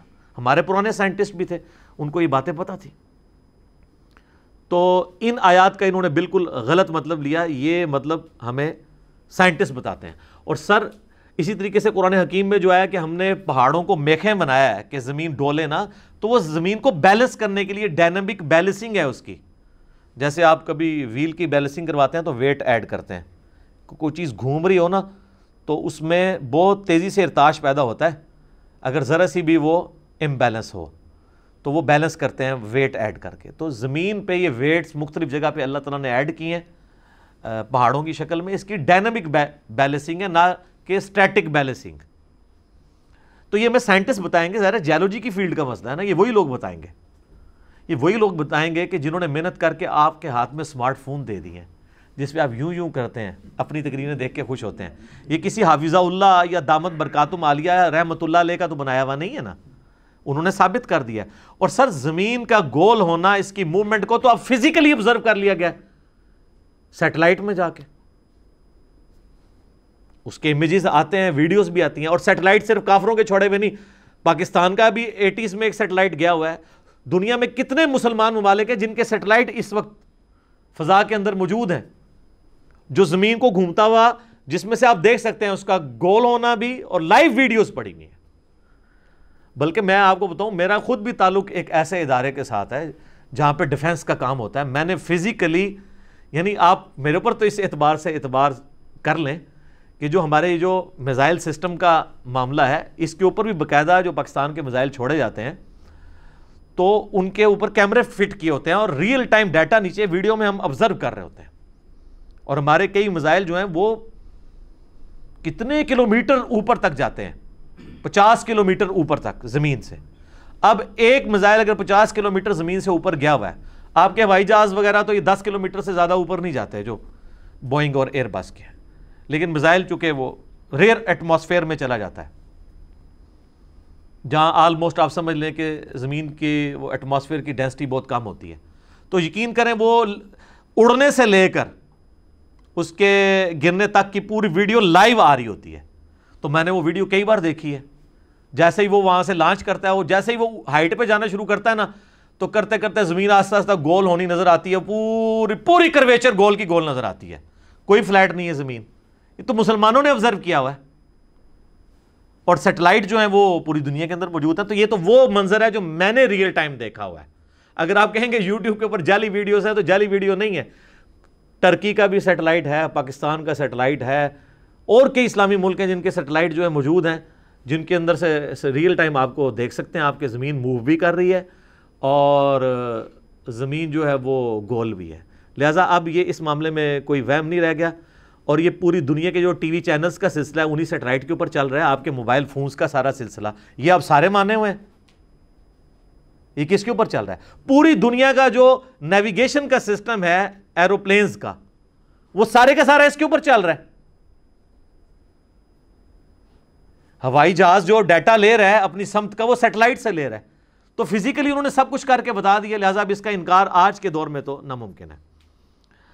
اب رہا وہ عقلی دلائل جس کے اوپر یہ بات کرتے ہیں کہ جی زمین اگر ہر سیکنڈ میں تیس کلومیٹر جو ہے وہ سورج کے گرد گھوم رہی ہے، جس کی وجہ سے تین سو پینسٹھ دنوں میں یہ سال مکمل ہوتا ہے اور ہر سیکنڈ میں آدھا کلومیٹر اپنے میور کے گرد گھوم رہی ہے، جس کی وجہ سے چوبیس گھنٹے کے اندر ہمارا یہ دن رات کا سلسلہ مکمل ہوتا ہے۔ اور پھر پورا نظام شمسی two hundred kilometre per second کی رفتار سے سٹار ویگا کی طرف ٹریول کر رہا ہے پچھلے اربوں سال سے، تو ہمیں فیل کیوں نہیں ہوتا؟ یہ وہ کہتے ہیں جی اس کی آپ عقلی دلیل ہمیں دیں۔ تو ذرا سی چیز پہ بھی آپ بیٹھیں تو فیل ہوتی ہے۔ میرے بھائی، یہ ذرا سی چیز تب فیل ہوتی ہے جب یہ کسی ٹائر کے اوپر، کسی زمین پہ ناموار چیز پہ چل رہی ہو۔ آپ ہوائی جہاز کا کبھی سفر کریں تو آپ کو نہیں پتہ چلے گا کہ ہوائی جہاز اڑ رہا ہے، ایک جگہ پہ کھڑا ہوا ہے۔ حالانکہ وہ آلموسٹ یہ جو بوئنگ سیون فور سیون اور Airbus A three eighty ہے نا، یہ ہزار کلو میٹر پر آور کی رفتار تک پہنچ جاتے ہیں۔ اور آپ کو لگا ہوتا ہے ایک ہی جگہ ہے، کیونکہ ایئر کی ریزسٹنس بہت کم ہوتی ہے ایز کمپیئر ٹو زمین کے۔ تو فیل نہیں ہو رہی ہوتی۔ تو یہ ساری بات فیلنگ کی ہے۔ اس کی وجہ سے اس کے اندر یہ بھی نہیں ہوتا کہ کھانا جو ہے وہ کوئی لا کے رکھے تو ایک ہزار کلو میٹر دور چلا جائے گا وہ۔ وہ ادھر ہی پڑا رہے گا، کیونکہ ساری چیزیں اسی رفتار سے ٹریول کر رہی ہیں۔ یہ جناب چیز ہے جو کامن آبزرویشن ہے، لیکن common sense is not so common یہ صدیوں سے لوگ آبزرو کر رہے تھے، لیکن یہ آئنسٹائن کے دماغ میں اللہ نے بار ڈالی۔ المتوفا نائنٹین ففٹی سکس عیسوی۔ انیس سو چھپن میں بہت ہوئے۔ آئنسٹائن جو ہے، انسانی ہسٹری کا سب سے بڑا سائنٹسٹ ہے۔ اس نے سائنس ہی بدل کے رکھ دیا لوگ تو نیوٹن کے اوپر کنکلوڈ کر بیٹھے تھے، لیکن اس نے آ کے نئی جہتیں کھولی۔ اور اس نے بھی کامن آبزرویشن کی کہ یہ آپ جب ریلوے اسٹیشن کے اوپر کھڑے ہوتے ہیں، ٹرین تیزی سے آپ کے پاس سے گزر جاتی ہے۔ تو ٹرین کے اندر جو بندہ بیٹھا ہے نا، اس سے ٹرین کے باہر جو بندہ کھڑا ہے نا، وہ تیزی سے پیچھے جاتے ہوئے نظر آتا ہے۔ حالانکہ وہ ایک جگہ پہ کھڑا ہوتا ہے۔ اور جو باہر والا تو بیچارہ صحیح آبزرو کر رہا ہوتا ہے کہ وہ تو اس کے پاس سے گزر جاتا ہے۔ اس کو آپ مزید آبزرو کر سکتے ہیں۔ کبھی آپ ریلوے اسٹیشن پہ کھڑے ہو نا تو آپ کے دائیں یا بائیں کوئی اور ٹرین کھڑی ہوئی ہو اور اچانک وسل ہو اور ٹرین چلنی شروع ہو اور آپ کے ساتھ والی ٹرین چل رہی ہو تو آپ سمجھتے ہیں کہ آپ کی ٹرین چلنا شروع ہو گئی ہے۔ یہ تو آپ نے آبزرو کیا نا۔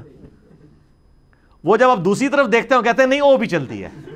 سر، یہ ہے تھیوری آف ریلیٹیوٹی جو آئنسٹائن نے آبزرو کر لی تھی کہ ہم ریلیٹیو دیکھ رہے ہوتے ہیں چیزوں کو۔ اس کو دیکھ کے آپ کو لگ رہا تھا کہ آپ چل رہے ہیں، حالانکہ وہ چل رہی تھی۔ اور ادھر جب آپ نے دیکھا، جب آپ نے ریفرنس چینج کیا، تو آپ ایک جگہ پہ کھڑے تھے۔ ٹرین کے اندر جو بندہ بیٹھا ہوا ہے، اس کے ساتھ جو سواری بیٹھی ہے، وہ بھی ایک سو بیس کلو میٹر پر آور کی رفتار سے چل رہی ہے، لیکن اس کو وہ ایک جگہ نظر آ رہی ہے۔ کیونکہ اس کے اعتبار سے وہ خود بھی جو اتنی رفتار سے موو کر رہا ہے۔ اس لیے اس کو فیل نہیں ہوتا۔ اب ٹرین کے اندر کوئی اپنا ہاتھ میں ایک ٹینس بال لے کے یوں اچھالے، تو اس کے ہاتھ میں واپس آئے گا۔ آپ کی بات اگر وہ والی مان لیجیے تو اچھالتے ہی اس کو سو کلو میٹر پیچھے چلا جانا چاہیے۔ نہیں، اس لیے کہ وہ آلریڈی اس پورے سسٹم کے ساتھ موو کر رہا ہے۔ اسی طریقے سے یہ پورا نظام شمسی ہے زمین ہر چیز کو اپنے ساتھ لے کے موو کر رہی ہے۔ تو اب آپ کو جو سعودی مفتی نے ایک اعتراض کیا نا، اس نے کہیں لیکچر دیا ہے اور وہ گوگل پہ خوب مذاق اڑایا ہوا ہے سائنٹسٹ نے۔ وہ کہتا ہے جی اگر یہی بات مان لیجیے نا تو جب جہاز اڑتا ہے نا، جب جہاز ہوا میں جاتا ہے تو نیچے سے زمین جو ہے وہ خود بخود یعنی اگر میں آپ کو سمجھاؤں آج کے اعتبار سے، کیونکہ سورج جو زمین ہے وہ اپنے میور کے گرد جو ہے وہ مغرب سے مشرق کی طرف روٹیٹ کر رہی ہے نا۔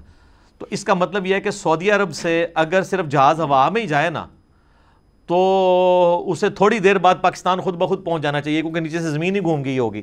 تو وہ کہتا ہے جب یہ ہوا میں جاتا ہے نیچے سے زمین پوری گھوم کے ہم امریکہ خود بخود کیوں نہیں پہنچ جاتے ہیں؟ تو اس کا جواب یہ ہے میرے بھائی، کہ زمین صرف خود نہیں موو کر رہی۔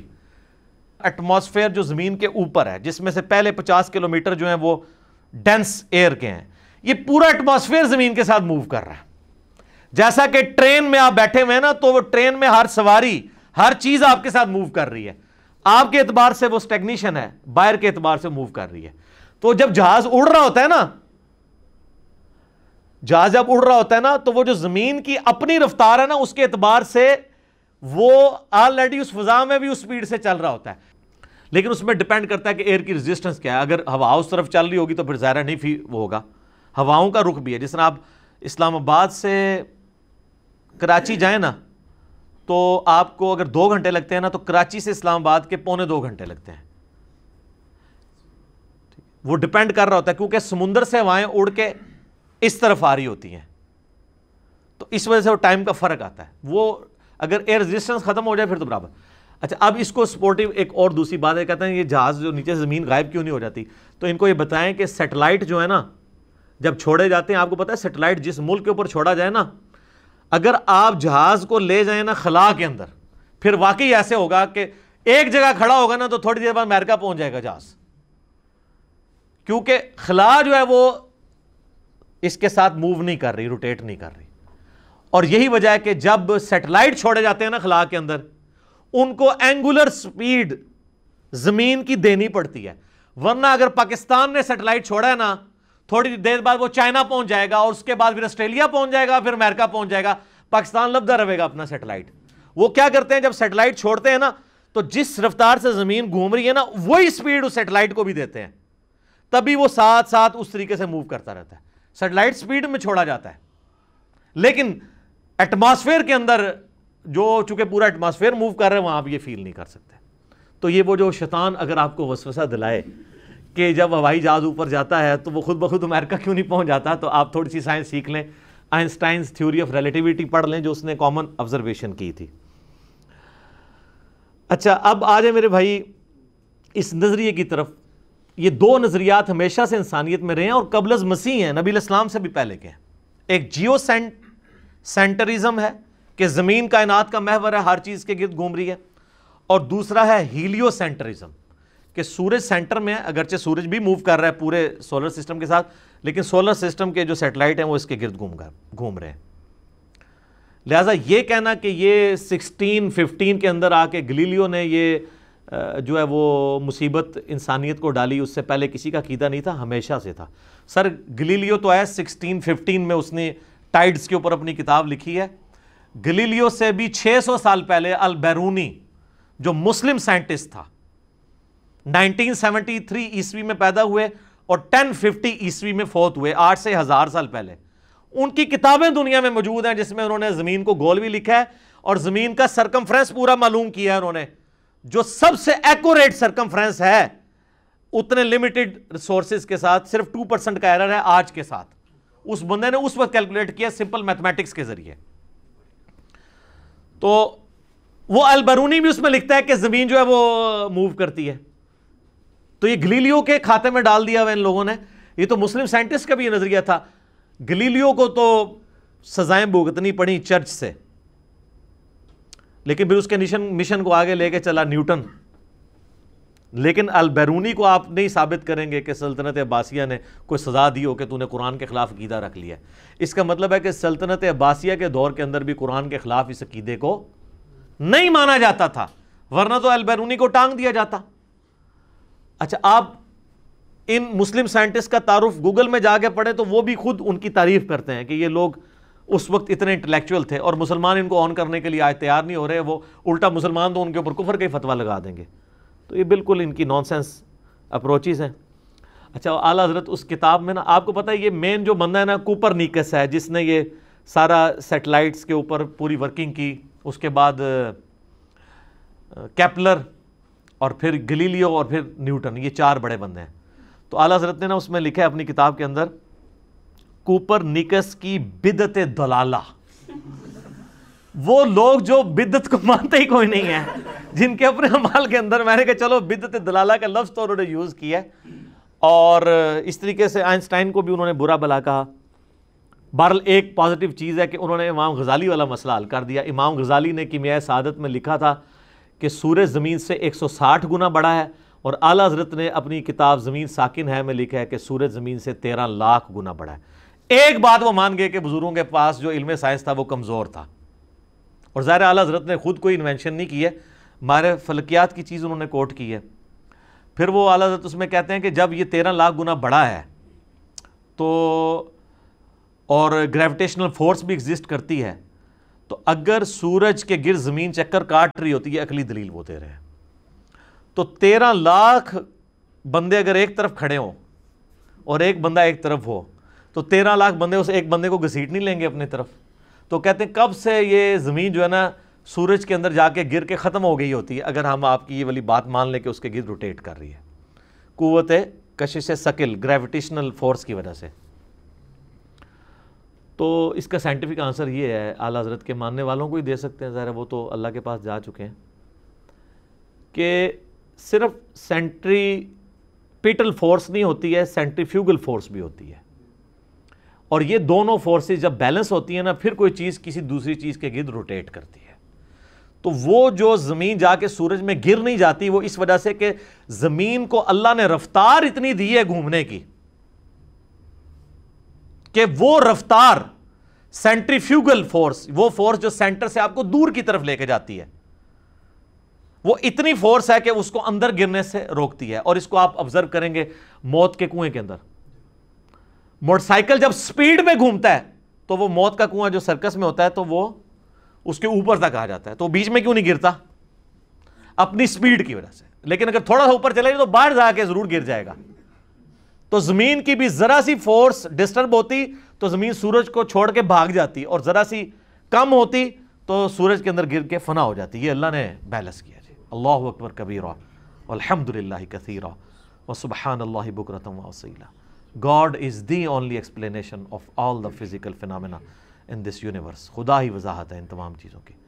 آپ گھر میں بھی تجربہ کر سکتے ہیں، کسی چھوٹی سی بالٹی کے اندر یا جگ کے اندر ایک وہ بنٹا رکھ کے آپ شیشے کی گولی اس کو یوں گھمائیں تو آپ دیکھیں وہ دیواروں سے اوپر چڑھتی۔ کیوں؟ وہ اس کے اندر اس سپیڈ کی وجہ سے ایک سینٹریفیوگل فورس جو اسے سینٹر سے دور رہنے پہ مجبور کرتی ہے، وہ پیدا ہوتی ہے۔ تو زمین کو جو اللہ نے سپیڈ دی ہے نا، سورج کے گرد تھرٹی کلو میٹر ایک سیکنڈ میں۔ یہ سپیڈ اس کو مجبور کرتی ہے کہ سورج سے دور بھاگے۔ اور سورج جو اس کو کھینچ رہا ہے نا، وہ تیرہ لاکھ بندے جو کھینچ رہے ہیں۔ وہ اسے مجبور کرتے ہیں کہ سورج کے اندر گر جائے۔ تو وہ سپیڈ اتنی دی ہے اللہ تعالیٰ نے کہ وہ نہ وہ حاوی ہوتا ہے، نہ یہ حاوی ہوتا ہے۔ اور بیلنس ہو کے الپٹیکل آربٹ کے اندر وہ گھومتی رہتی ہے اور بیلنس رہتی ہے۔ یہ اللہ کے کام ہے جی۔ تو باقی باتیں کرنے کو تو بہت زیادہ تھیں۔ خیر، ابھی بھی بہت زیادہ ہو گئی ہیں۔ لیکن یہ میں نے مقدمہ پورا اس لیے کلیئر کیا کہ آندہ کوئی ایک ہزار وسوسے بھی آئے نا، علماء دین کی طرف سے یا سائنٹسٹ کی طرف سے، دونوں میں نے کور کیے ہیں۔ وہ کم از کم آپ کو سمجھ آنا شروع ہو جائیں۔ باقی پھر بھی میں آخر میں کہوں گا کہ میرے جو تین لیکچرز ہیں who is Allah in the light of latest scientific facts اور who created God Richard Dawkins کی کتاب دا گاڈ ڈلوژن کا جو میں نے پوسٹ مارٹم کیا ہے۔ اور تیسرا میرا lecture Quran versus modern science. یہ تینوں کا لنک بھی ہم اپنی ویڈیو کے نیچے دے دیں گے۔ کئی باتیں جو آج میں نے سکپ کی ہیں وہ انشاءاللہ اس کو سننے کے بعد آپ کو کلیئر ہو جائیں گی۔ تو یہ جو اس کو قرآن و سنت کا مسئلہ بنا کر پیش کیا جا رہا ہے، یہ بالکل زیادتی کر رہے ہیں۔ قرآن و سنت اس کی سپورٹ کے اندر نہیں ہے۔ کچھ احادیث بھی انہوں نے پیش کی تھی وہ میں نے سکپ کر دیں۔ اس لیے کہ وہ خود آؤٹ آف کنٹیکسٹ ہیں، وہ اس کے ساتھ ریلیٹڈ ہے ہی نہیں ہے۔ تو اصل چیز مقدمہ قرآن کے اوپر کھڑا ہوا تھا، وہ میں نے بیان کر دیا۔ اور جو احادیث تھیں، ان کی جو انہوں نے مین احادیث لی، میں نے اس کی انٹرپٹیشن بھی بیان کر دی ہے تاکہ آپ کو معاملات سمجھ آ جائیں۔ ایسا نہ ہو کہ ایک نوجوان آدمی جس طرح آج کل لوگ جو ہے وہ متنفر ہوئے ہیں، میں پھر وہ آخر میں وہی بات کروں گا کہ عامر خان نے پی کے فلم بنا کے جو لوگوں کے متس توڑے تھے اور ہندوازم کی کمزوریاں لوگوں پہ ہائی لائٹ کی تھیں۔ ہمارے لوگوں نے یہ اچھا اس نے تو پی کے فلم بنائی نا، وہ کہتے ہیں، اس کو کہتے ہیں سازش کی ہے، یہ پاکستان والا پی کے ہے، کیونکہ ہماری فلائٹس بھی ہوتی ہیں نا پی کے تو انہوں نے جو ہے انڈین فلم بنائی ہے جو یہ اس نے اسلام کی بدنامی کر دی ہے۔ کہ جی زمین ساکن ہے اور قرآن کا یہ عقید ہے۔ اور آپ دیکھ لیں، کسی مولوی کی ضرورت نہیں ہو رہی ہے کہ، اور جن لوگوں نے کلپ بھی بنایا، میں نے وہ دیکھے، انہوں نے ان کے دلائل کا جواب نہیں دیا، بس یہ کہہ دیا کہ نہیں نہیں، ایسا نہیں ہے، یہ ایسا ہی ہے۔ تو قرآن سے جو دلائل پیش کر رہے ہیں آپ بتائیں کہ آپ کو سمجھنے میں یہاں پہ غلطی لگی ہے اور حقیقت ہی ہے۔ ٹھیک ہو گیا جی؟ علی بھائی، اگلا سوال ہے۔ ہم نے بچپن سے ایک واقعہ سن رکھا ہے کہ حضرت آدم علیہ السلام کے دو بیٹے تھے، کابیل علیہ السلام اور حابیل علیہ السلام۔ ان دونوں بیٹوں کا کسی بات پر اختلاف ہوا تو کابیل نے حابیل کا قتل کر دیا اور وہ انسانیت کی تاریخ میں پہلا قتل تھا۔ مہربانی فرما کر اس قتل کی وجوہات اور تفصیلات بیان فرما دیں۔ شکریہ۔ دیکھیں جی یہ لوگوں کے لیے بڑا انٹرسٹنگ واقعہ ہے اور یہ وہ واقعہ ہے جو کہ کامن ہے بنی اسرائیل اور مسلمانوں کے درمیان۔ قابیل اور حابیل کا واقعہ۔ قابیل اور حابیل کا نام تو قرآن و سنت میں نہیں ملتا، ہمارے پرانے مفسرین نے استعمال کیا ہے۔ قرآن میں تو آیا کہ آدم کے دو بیٹے۔ اسی طریقے سے احادیث میں بھی، بخاری مسلم میں ہی آیا کہ آدم کے دو بیٹے۔ البتہ اگر آپ موجودہ جو دور میں کتاب مقدس اٹھائیں جس کے اندر تورات بھی ہے، انجیل بھی ہے، نیو ٹیسٹمنٹ بھی، اولڈ ٹیسٹمنٹ بھی، اور کئی انبیاء کے صاحب بھی ظاہر ٹیمپرڈ فارم کے اندر۔ تو اس میں جو پہلا چیپٹر ہے نا آپ کو اولڈ ٹیسٹمنٹ میں، جس کو یہود و نصارہ دونوں مانتے ہیں، پیدائش کا چیپٹر۔ تو اس میں آپ کو شروع میں یہ قابیل اور حابیل کا واقعہ مل جائے گا کہ حضرت آدم علیہ السلام کے دو بیٹے تھے، اور اس طریقے سے ایک بیٹے نے دوسرے کا قتل کر دیا۔ باقی جو اس کی ریزن بیان کی جاتی ہے، وہ قتل کیوں ہوا؟ وہ ریزن تو رات میں بھی اس طریقے سے نہیں ملتی جو پبلک کے اندر مشہور ہے۔ جو پبلک میں مشہور ہے اسرائیلی روایتوں کی وجہ سے وہ میں آپ کو بتا دیتا ہوں۔ نہ وہ مسلمانوں کے ہاں کوئی روایت ملتی ہے، نہ تورات کے اندر ہے۔ ہو سکتا ہے اسرائیلی روایتیں ہوں۔ تورات میں بھی اس طریقے سے واقعہ نہیں آیا جنرل واقعہ آیا ہے۔ جو قرآن میں آیا ہے، اسی طریقے سے جنرل واقعہ۔ تورات میں ذرا زیادہ ڈیٹیل آئی ہے۔ مشہور یہی کیا ہوا انہوں نے کہ جی وہ حضرت آدم علیہ السلام کا ایک گھر ان کے گھر جوڑا صبح کے وقت پیدا ہوتا تھا، لڑکی اور لڑکا اور ایک شام کے وقت۔ تو جو صبح والا لڑکا ہوتا تھا، اس کا نکاح شام والی لڑکی کے ساتھ کروایا جاتا تھا اور شام والا جو لڑکا ہے، اس کا نکاح صبح والی لڑکی کے ساتھ کروایا جاتا تھا۔ شروع میں جب انسانی نسل کو اللہ نے چلانا تھا، بعد میں تو محرم رشتے آگے تو وہ کہتے ہیں کہ جی کابیل کے ساتھ جو لڑکی پیدا ہوئی تھی، وہ خوبصورت تھی اور جو حابیل کے ساتھ پیدا ہوئی تھی وہ اتنی خوبصورت نہیں تھی۔ تو جب رشتے کی باری آئی تو قابیل نے کہا، نہیں، میں تو اس کے ساتھ ہی نکاح کروں گا اور اللہ کے حکم کو توڑنے کی کوشش یعنی اسرائیلی روایت میں آپ کو بیان کر رہا ہوں۔ اس کے اوپر پھر ان کے درمیان ٹھن گئی اور اس کے بعد جو کچھ ہے نا، وہ قرآن میں بھی ہے تو رات کے اندر بھی ہے کہ دونوں نے اللہ کے حضور اپنی نظر پیش کی۔ یہ آپ کو پورا واقعہ جو ہے نا صورت المائدہ کے اندر، آیت نمبر ٹونٹی سیون سے لے کر تھرٹی ٹو تک مل جائے گا۔ وہ آپ پڑھ لیجیے گا۔ صورت المائدہ، آیت نمبر ٹونٹی سیون سے لے کر تھرٹی ٹو تک۔ تو تورات میں یہ ملتا ہے کہ جو قابیل تھے وہ کھیتی باڑی کرتے تھے زمین میں اور حابیل جو ہے وہ بھیڑ بکریاں چڑھایا کرتے تھے۔ تو دونوں نے کہا، ٹھیک ہے، ہم اللہ کے حضور قربانی پیش کریں گے، جس کی قربانی قبول ہو گئی نا، اس کا موقف صحیح ہوگا۔ تو جو کسان تھا، ظاہر ہے، اس نے اپنی کھیتی پیش کرنی تھی۔ اس نے وہ اللہ کے سامنے پیش کی اور حابیل جو تھا، اس نے جو بھیڑ بکریاں یا کوئی مینڈا جو پالا تھا، وہ دے دیا۔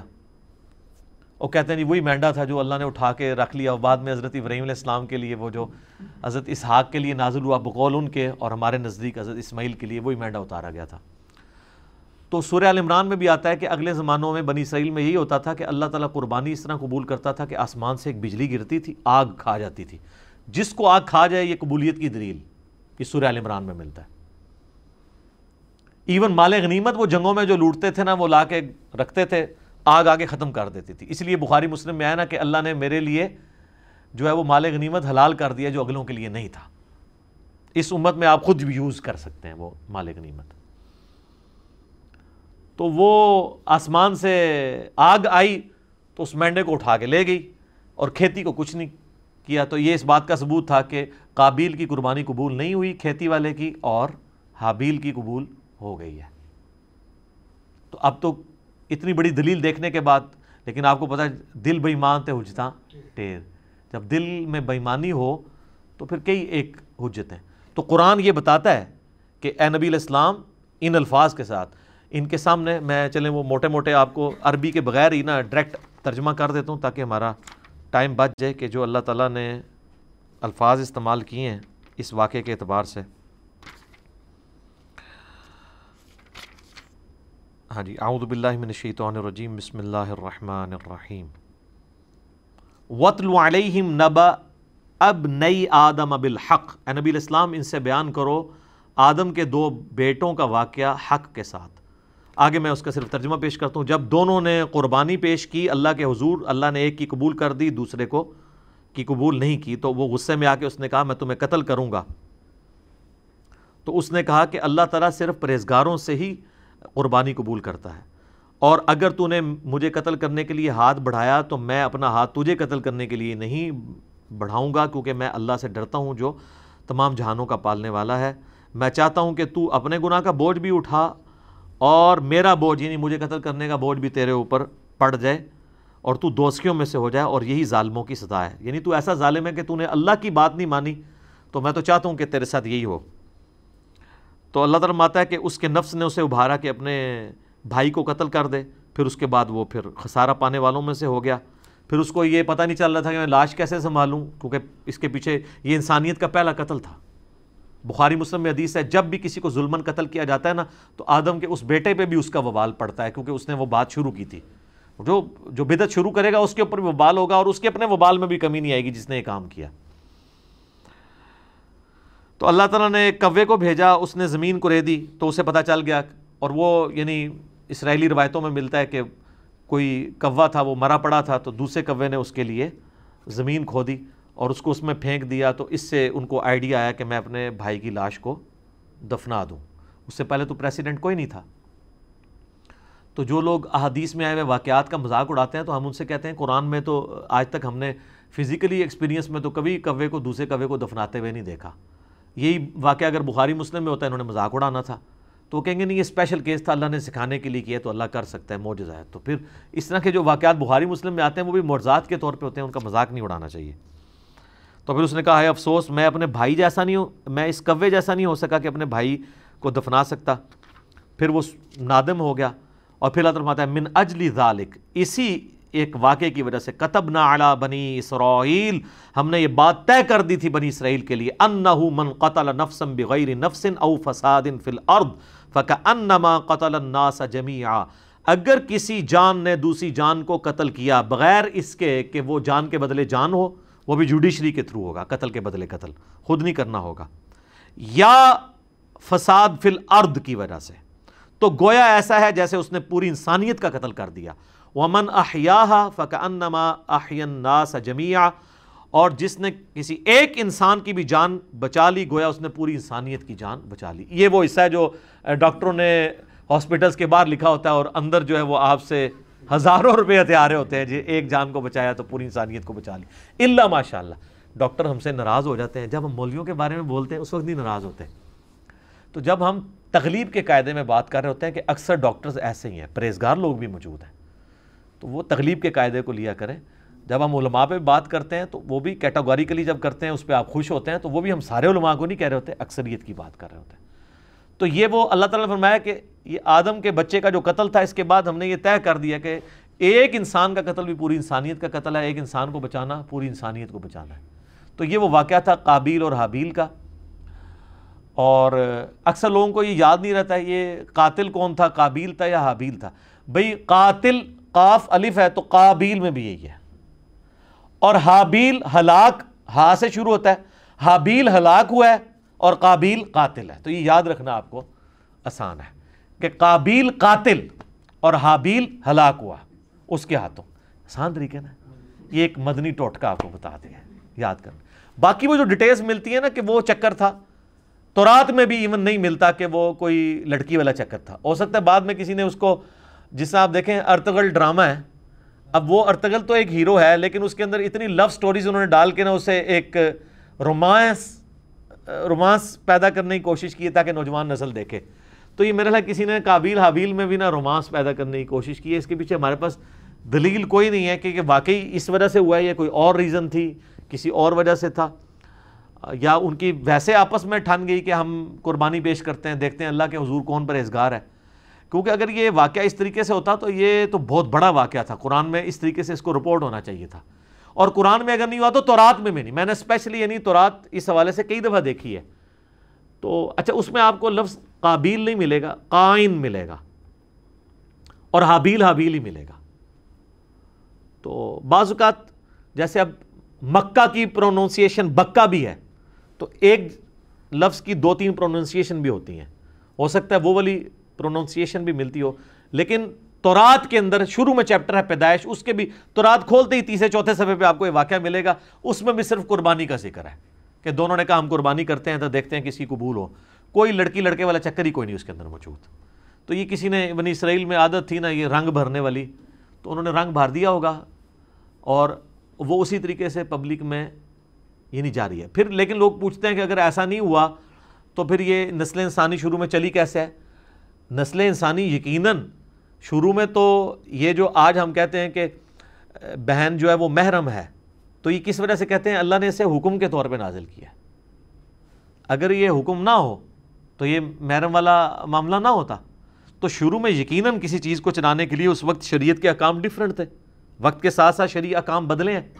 نبی اسلام کی مبارک شریعت میں کئی چیزیں جو حلال ہیں، پہلے حرام تھی بخاری مسلم میں آتا ہے کہ جی نبی اسلام پر میں اللہ نے میرے لیے پوری زمین سجدہ گاہ کی ہے۔ پہلے نہیں ہوتی تھی سجدہ گاہ۔ لوگ سفر پہ بھی جاتے تھے، ساری نمازیں کٹھی کر کے رکھتے تھے، پھر گھر آ کے یا کوئی مسجد ملتی تھی، وہاں جا کے پڑھتے تھے۔ جی۔ کتنا مشکل کام تھا۔ مال غنیمت حلال کر دیا گیا نبی اسلام کے لیے، اگلے لوگوں کے لیے حلال نہیں تھا۔ تو شریعت میں احکامات، اس زمانے میں یہ چیز ہوگی کہ جو حضرت آدم علیہ السلام کی جو اولاد پیدا ہوئی ہے اور باقی یہ کہنا کہ صبح پیدا ہوتی تھی، شام تک جوان ہو جاتی تھی، اس کی کوئی دلیل نہیں ملتی۔ اپنے ٹائم بھی جوان ہوتی ہوگی، حضرت آدم علیہ السلام کی بھی اتنی عمر تھی۔ تو وہ آپ تھوڑا ان کو جوان ہونے تھے پندرہ بیس، یہ کون سا پاکستان انڈیا والا جوان ہونا ہے کہ پینتیس سال میں شادی ہو رہی ہے۔ بارہ پندرہ سال میں شادی ہو جاتی تھی۔ تو بارہ پندرہ سال کے اندر وہ اس طریقے سے شروع میں اللہ تعالیٰ نے اس سلسلے کو اس طریقے سے چلایا ہوگا۔ خود یعنی قرآن پاک میں اللہ تعالیٰ ماتا ہے کہ ہم نے سورہ نساء کے اندر کہ ہم نے ایک جان سے سب کو پیدا کیا، اس سے اس کا جوڑا بنایا۔ اور بخاری مسلم میں آتا ہے کہ اماں ہوا جو ہے وہ سیدنا آدم علیہ السلام کی پسلی سے پیدا ہوئی قرآن میں بھی شارتاً موجود ہے اور یہ سیم چیز جو ہے تورات میں بھی آپ کو پیدائش چیپٹر میں ملے گی کہ حضرت آدم سے ہوا نکلی ہیں۔ تو یہ بھی تو ہوا ہے نا۔ ان میں سے نکلی ہیں، تو وہ بیوی بھی بن گئی تو ایک اسپیشل کیس تھا۔ یہ اکثر لوگ پوچھتے ہیں نہیں شروع جو کام کس طرح چل رہا سی وہ پائی کیویں بھی چلیا سی تھی دیکھو ہوں کام کی چلانا ہے؟ اسے چل گیا چل گیا۔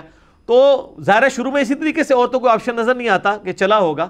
تو باقی وہ یہ کہ صبح ہوتی تھی، شام کو تک جوان ہو جاتی تھی، پھر کراس کروایا جاتا تھا۔ اس کی کوئی دلیل نہیں ملتی ہیں ہاں اسرائیلی روایتیں یہ کہتی ہیں اور ایون ابن کثیر نے بھی، ابن جریر تبری نے بھی، ہمارے اہل سنت کے جو بڑے آئمہ ہیں، انہوں نے بھی یہ نقل کیا کہ، لیکن ساتھ انہوں نے بھی کہا کہ یہ ہماری اسیسمنٹ ہے، ہم اس کو وسوخ سے نہیں کہہ سکتے کیونکہ نبی الاسلام نے اس کی ڈیٹیلز بیان نہیں کی ہے یہ کیسے ہوا ہوگا؟ بر الٹیمیٹلی یہ ایک بندے نے دوسرے کا قتل کر دیا، اس کے اگینسٹ اللہ نے یہ قانون نازل کر دیا کہ ایک انسان کا قتل پوری انسانیت کا قتل ہے۔ ایک مسلمان نہیں، انسان۔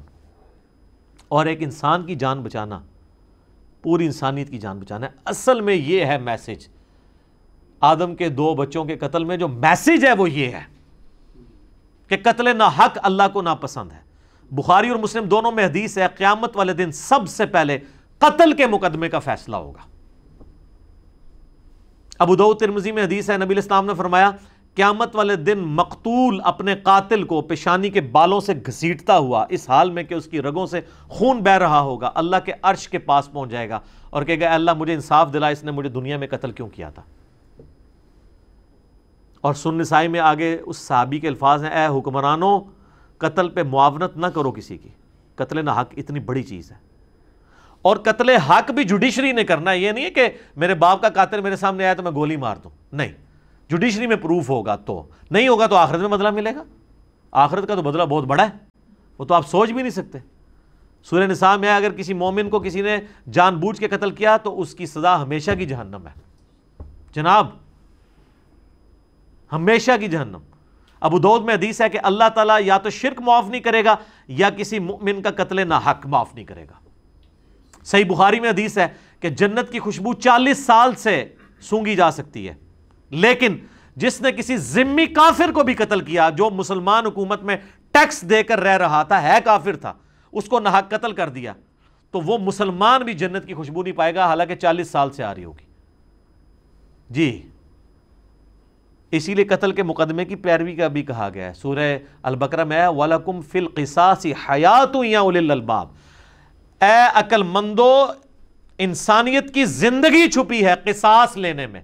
باقی جگہ کہا گیا، معاف کر دو۔ قتل کے لیے کہا گیا، معاف نہیں کرنا۔ دیت نہیں لینی، بلڈ منی نہیں لینی۔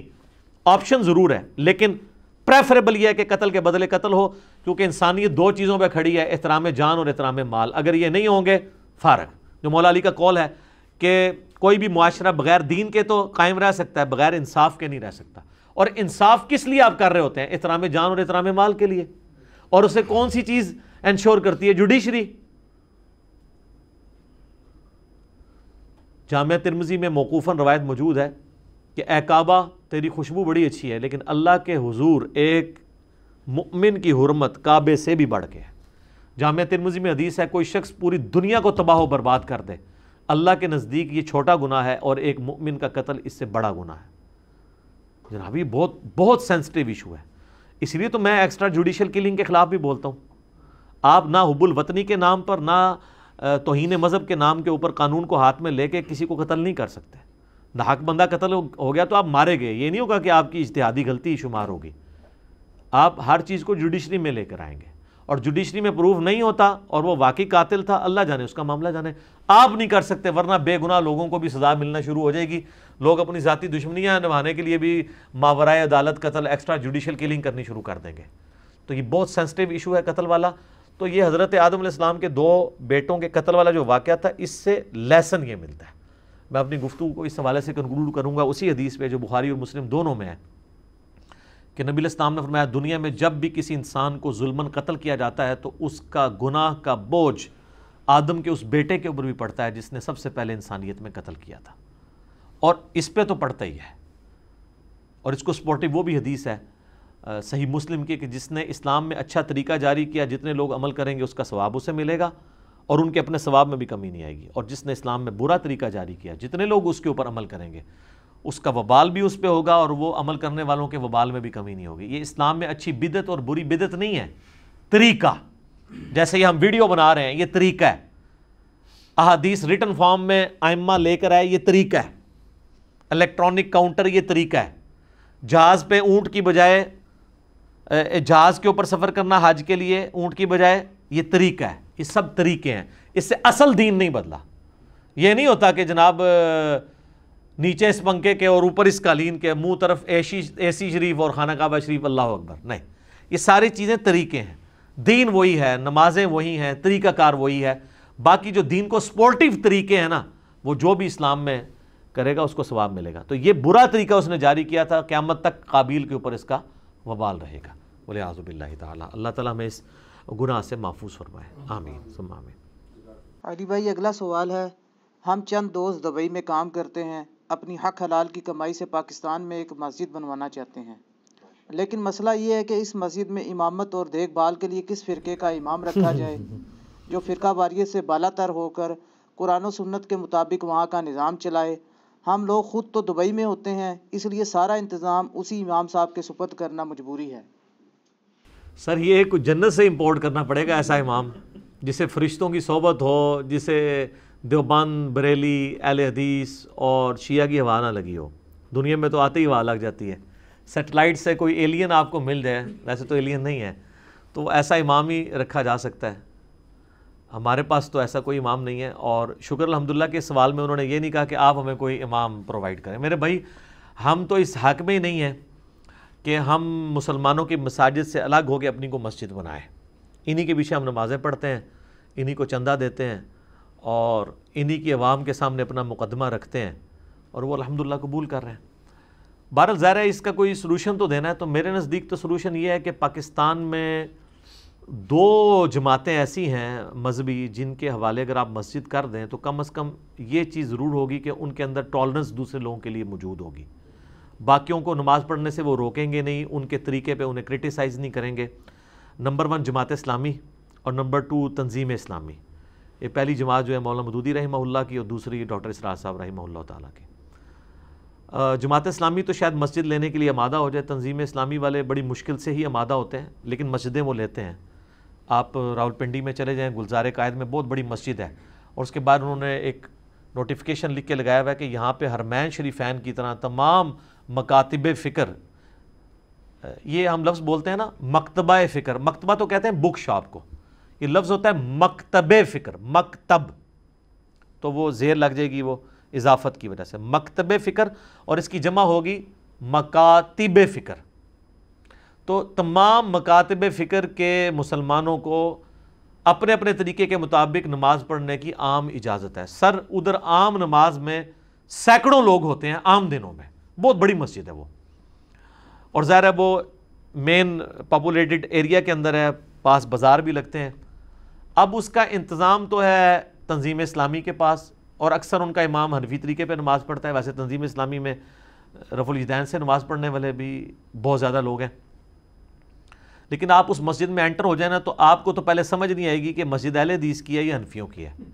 آپ اگر مغربی شاہ کی نماز پڑھیں تو آمین اتنی اونچی ہو رہی ہوگی کہ آپ کو لگے گا اہل حدیث کی مسجد ہے۔ اور اگر آپ امام کے پاس کھڑے ہوں گے تو وہ آپ کو آمین اونچا کہتا ہوا، سنائی نہیں دے گا، نہ رف الدین کرتا ہوا تو آپ کہیں گے یہ کیا ہو رہا ہے؟ تو وہاں یہاں تو آپ کسی دیوبند بریلی کی مسجد میں چلے جائیں اور آپ وہاں پہ چھوٹی سی بھی امین کی آواز آپ کی نکل جائے، تو وہ پھر آپ کو ان شاء اللہ تعالیٰ سلام پھیرتے ہی بتائیں گے کہ ان کو کیا مسئلہ ہوا ہے اس آمین سے۔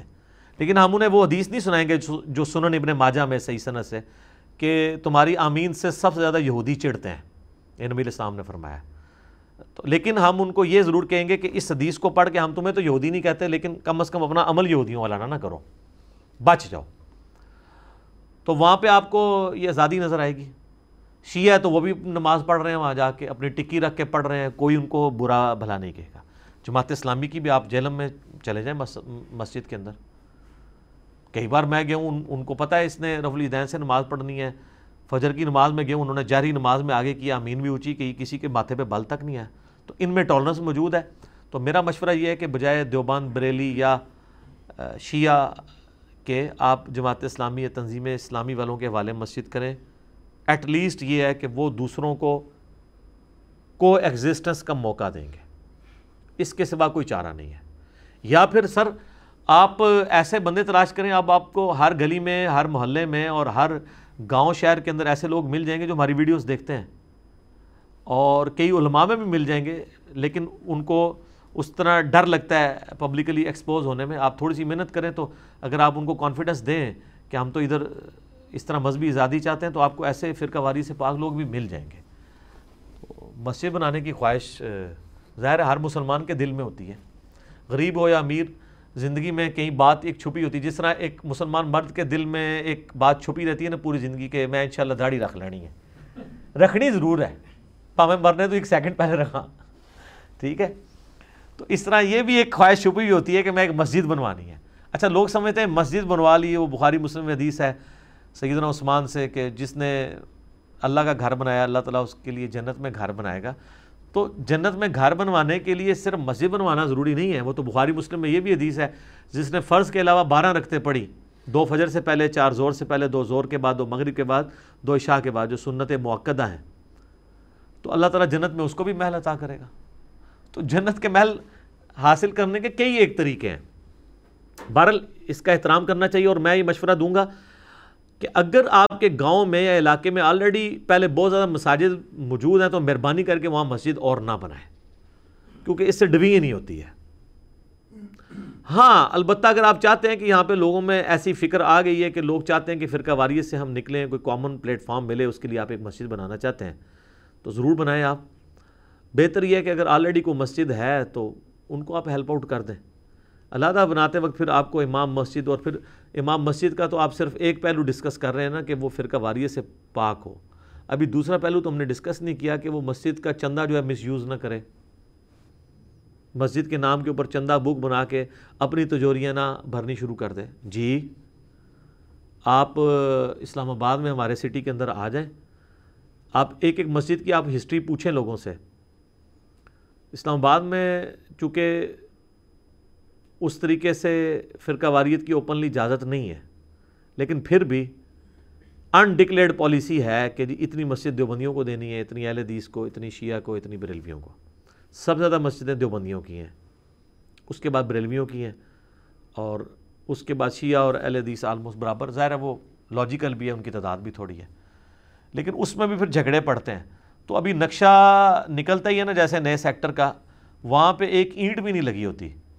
Two kilometre by two kilometre کے اس نقشے کے اندر ایک ایک کلو میٹر کے چار خانے بنے ہوتے ہیں۔ اس طریقے سے سیکٹر ہے نا اسلام آباد کا۔ ایک کلو میٹر بائی ایک کلو میٹر ایک کلو میٹر بائی ایک کلو میٹر اور پھر اس طرح اس طرح۔ ون ٹو تھری فور آپ کو ملے گا G ten one two three four اس طریقے سے F eleven one two three four تو ہر ایک سب سیکٹر کے اندر پھر بڑی مارکیٹ ہوتی ہے، پھر چھوٹی مارکیٹ ہوتی ہے، ہر مارکیٹ کے ساتھ ایک مسجد ہوتی ہے۔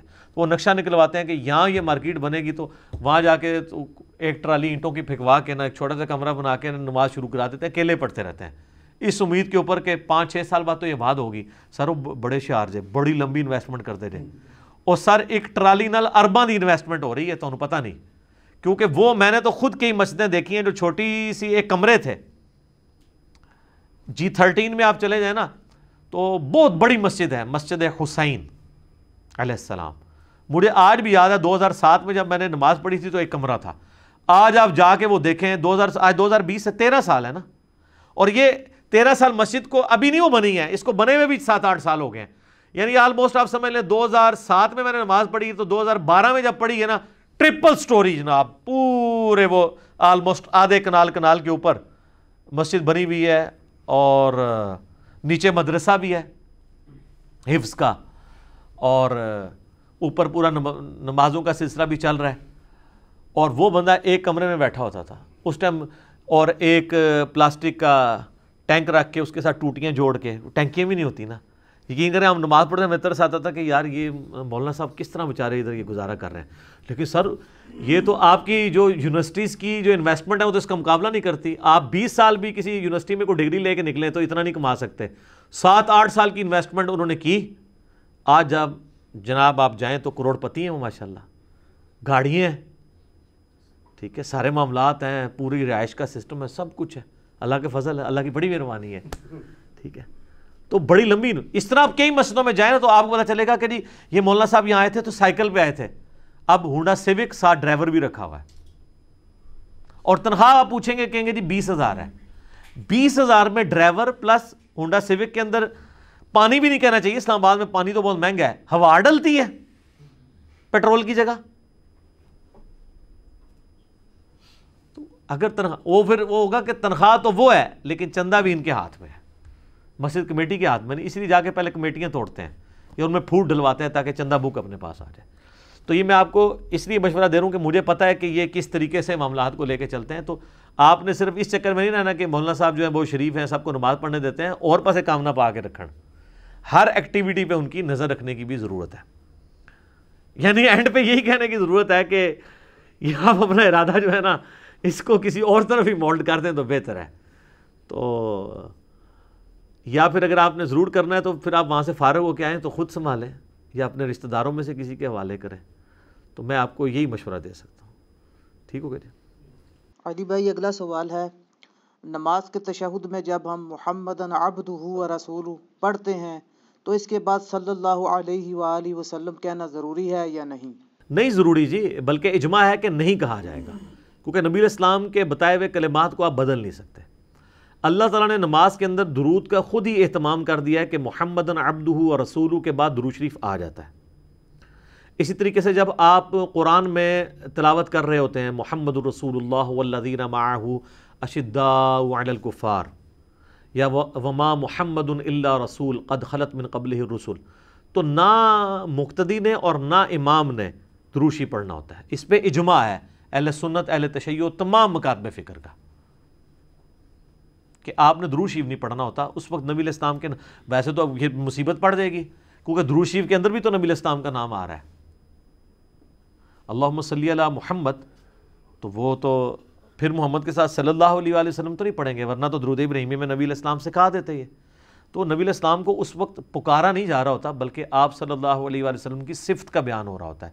یا آپ کی رسالت کا اقرار ہو رہا ہوتا ہے، یا آپ کے لیے دعائیں خیر کی جا رہی ہوتی ہے۔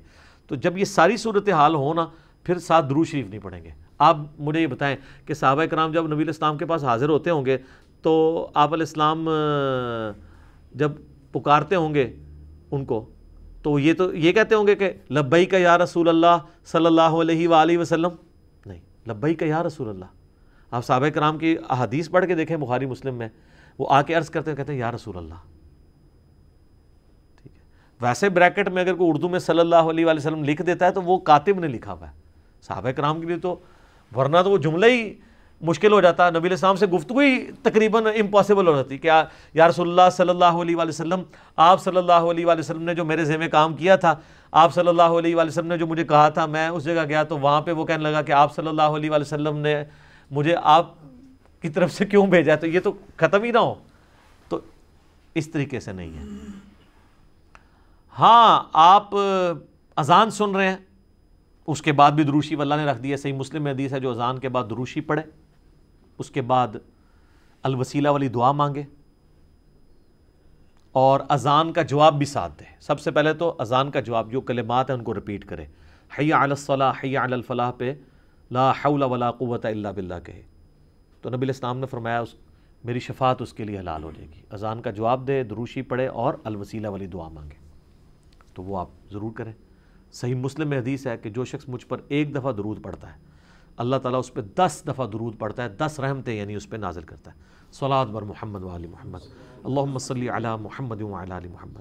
سنن نسائی میں حدیث ہے، جو ایک دفعہ دروشی پڑھتا ہے، اللہ تعالیٰ اس پہ دس دفعہ رحمتیں نازل فرماتا ہے، اس کے دس گناہ معاف کر دیتا ہے، اس کے دس درجے بلند کر دیتا ہے اور دس دفعہ اس کے بعد درود بھیجتا ہے اللہ تعالیٰ۔ سو نسائی میں حدیث ہے جو دس دفعہ مجھ پہ درود بھیجے، اللہ تعالیٰ اس پہ دس دفعہ درود بھیجتا ہے، جو دس دفعہ سلام بھیجے، دس دفعہ سلام بھیجے گا۔ ایک ایک دفعہ درود پڑے تو دس دفعہ رحمتیں اور ایک دفعہ درود پڑے، ایک سلام پڑے تو دس دفعہ سلام اللہ تعالیٰ بھیجے گا۔ جامعہ ترمزی میں حدیث ہے، کنجوس ہے وہ شخص جس کے سامنے میرا ذکر ہو اور مجھ پر درود نہ پڑے۔ اللہم صلی علی محمد علی محمد۔ تو دروشیف کے فضائل پہ تو بے شمار حدیثیں ہیں۔ آپ یوٹیوب پہ جائیں میری مجلس ہے، درود و اسلام پہ کوشچنز لکھیں تو وہ دروشیف کے حوالے سے آلموسٹ پانچ گھنٹے کے اندر میں نے دنیا جہان کے کوشچن فضائل درود و اسلام سے ریلیٹڈ اور فقی اقام و مسائل سے ریلیٹڈ سب کے سب میں نے کور کیا تو اس بات کا جواب یہ ہے کہ جب آپ تلاوت کر رہے ہوں گے یا آپ نماز پڑھ رہے ہوں گے، نبی الاسلام کا جہاں پر نام آئے گا، وہاں پہ دروشیف نہیں پڑھنا۔ اللہ تعالیٰ نے خود سے اس چیز کا اہتمام کر دیا ہے کہ دروشیف نماز کے اندر آ جاتا ہے اور ایک مجلس میں نبی الاسلام کا جب ذکر خیر ہو تو ایک دفعہ ہی درود پڑھنا واجب ہے۔ ہر دفعہ پڑھیں تو بہت افضل چیز ہے، لیکن ایک دفعہ ایک مجلس میں درود ضروری ہے۔ اور مسند احمد میں اور فضل الصلاۃ علی النبی میں وہ حدیث ہے کہ قیامت والے دن جو لوگ دنیا میں کسی مجلس میں شریک ہوئے اور اللہ کی حمد اور دروشیف کے بغیر ہی وہاں سے اٹھ گئے، اگر وہ لوگ جنت میں بھی داخل ہو گئے تو وہاں جنت میں جا کے بھی انہیں حسرت ہوگی اپنی اس مجلس کے اوپر جب وہ اجر دیکھیں گے۔ کہ دروشیف کیوں نہیں پڑھا انہوں نے؟ اللہ کا ذکر کیوں نہیں کیا؟ پھر وہ جو حدیث ہے، المستدرک للحاکم میں ہے ترمزی میں بھی ہے، حاکم میں ذرا ڈیٹیل سے ہے اور سند اس کی درست ہے کہ نبی الاسلام نے ممبر کی پہلی سیڑھی پر قدم رکھا، فرمایا آمین، دوسری پہ رکھا آمین، تیسری پہ آمین۔ تو بعد میں صحابہ نے پوچھا، یہ آپ نے آمین کیوں کہا؟ تو کہا کہ جبرائیل علیہ السلام میرے پاس آئے تھے۔ تو پہلی سیڑھی پہ قدم رکھا تو انہوں نے کہا کہ ہلاک ہو جائے وہ شخص جس کے سامنے آپ کا ذکر ہو، وہ آپ پہ درود نہ پڑے، تو میں نے کہا آمین۔ اور مجھے جبرائیل نے کہا کہ آپ نے آمین کہنا ہے، یہ اللہ کی طرف سے میں پیغام لے کے آؤں تو نبی الاسلام کی بد دعا ہے اس کے لیے دعائے ضرر کہہ لیں۔ دوسری پہ قدم رکھا تو کہا کہ ہلاک ہو جائے وہ شخص جو ماں باپ کو بڑھاپے میں دونوں کو یا دونوں میں سے ایک کو پائے اور ان کی خدمت کر کے جنت نہ کما سکے، تو میں نے کہا آمین۔ اور تیسری پہ قدم رکھا تو جبرائیل نے کہا کہ جو رمضان کا مہینہ پائے اور اپنی مغفرت نہ کروا سکے تو وہ بھی برباد ہو جائے، تو میں نے کہا آمین۔ تو یہ ثبوت ہے اس بات کا کہ درو شیف کا اہتمام ایک مسلمان کو کرنا چاہیے۔ ٹھیک ہو جی؟ عادی بھائی، اگلا سوال ہے۔ میں پاکستان میں پاکستان پولیس میں ایک آفیسر ہوں اور میں نے ماسٹر ڈگری کر رکھی ہے۔ میں انتہائی ایمانداری کے ساتھ اپنے فرائض سر انجام دیتا ہوں۔ آپ کی ویڈیوز بڑے شوق سے دیکھتا ہوں اور باقی دوستوں کو شیئر بھی کرواتا ہوں۔ پوچھنا یہ ہے کہ بعض اوقات مدعی کی جانب سے کیس کی پیروی کے لیے خود سے ہی رقم کی آفر ہوتی ہے جو ہم قبول کر لیتے ہیں۔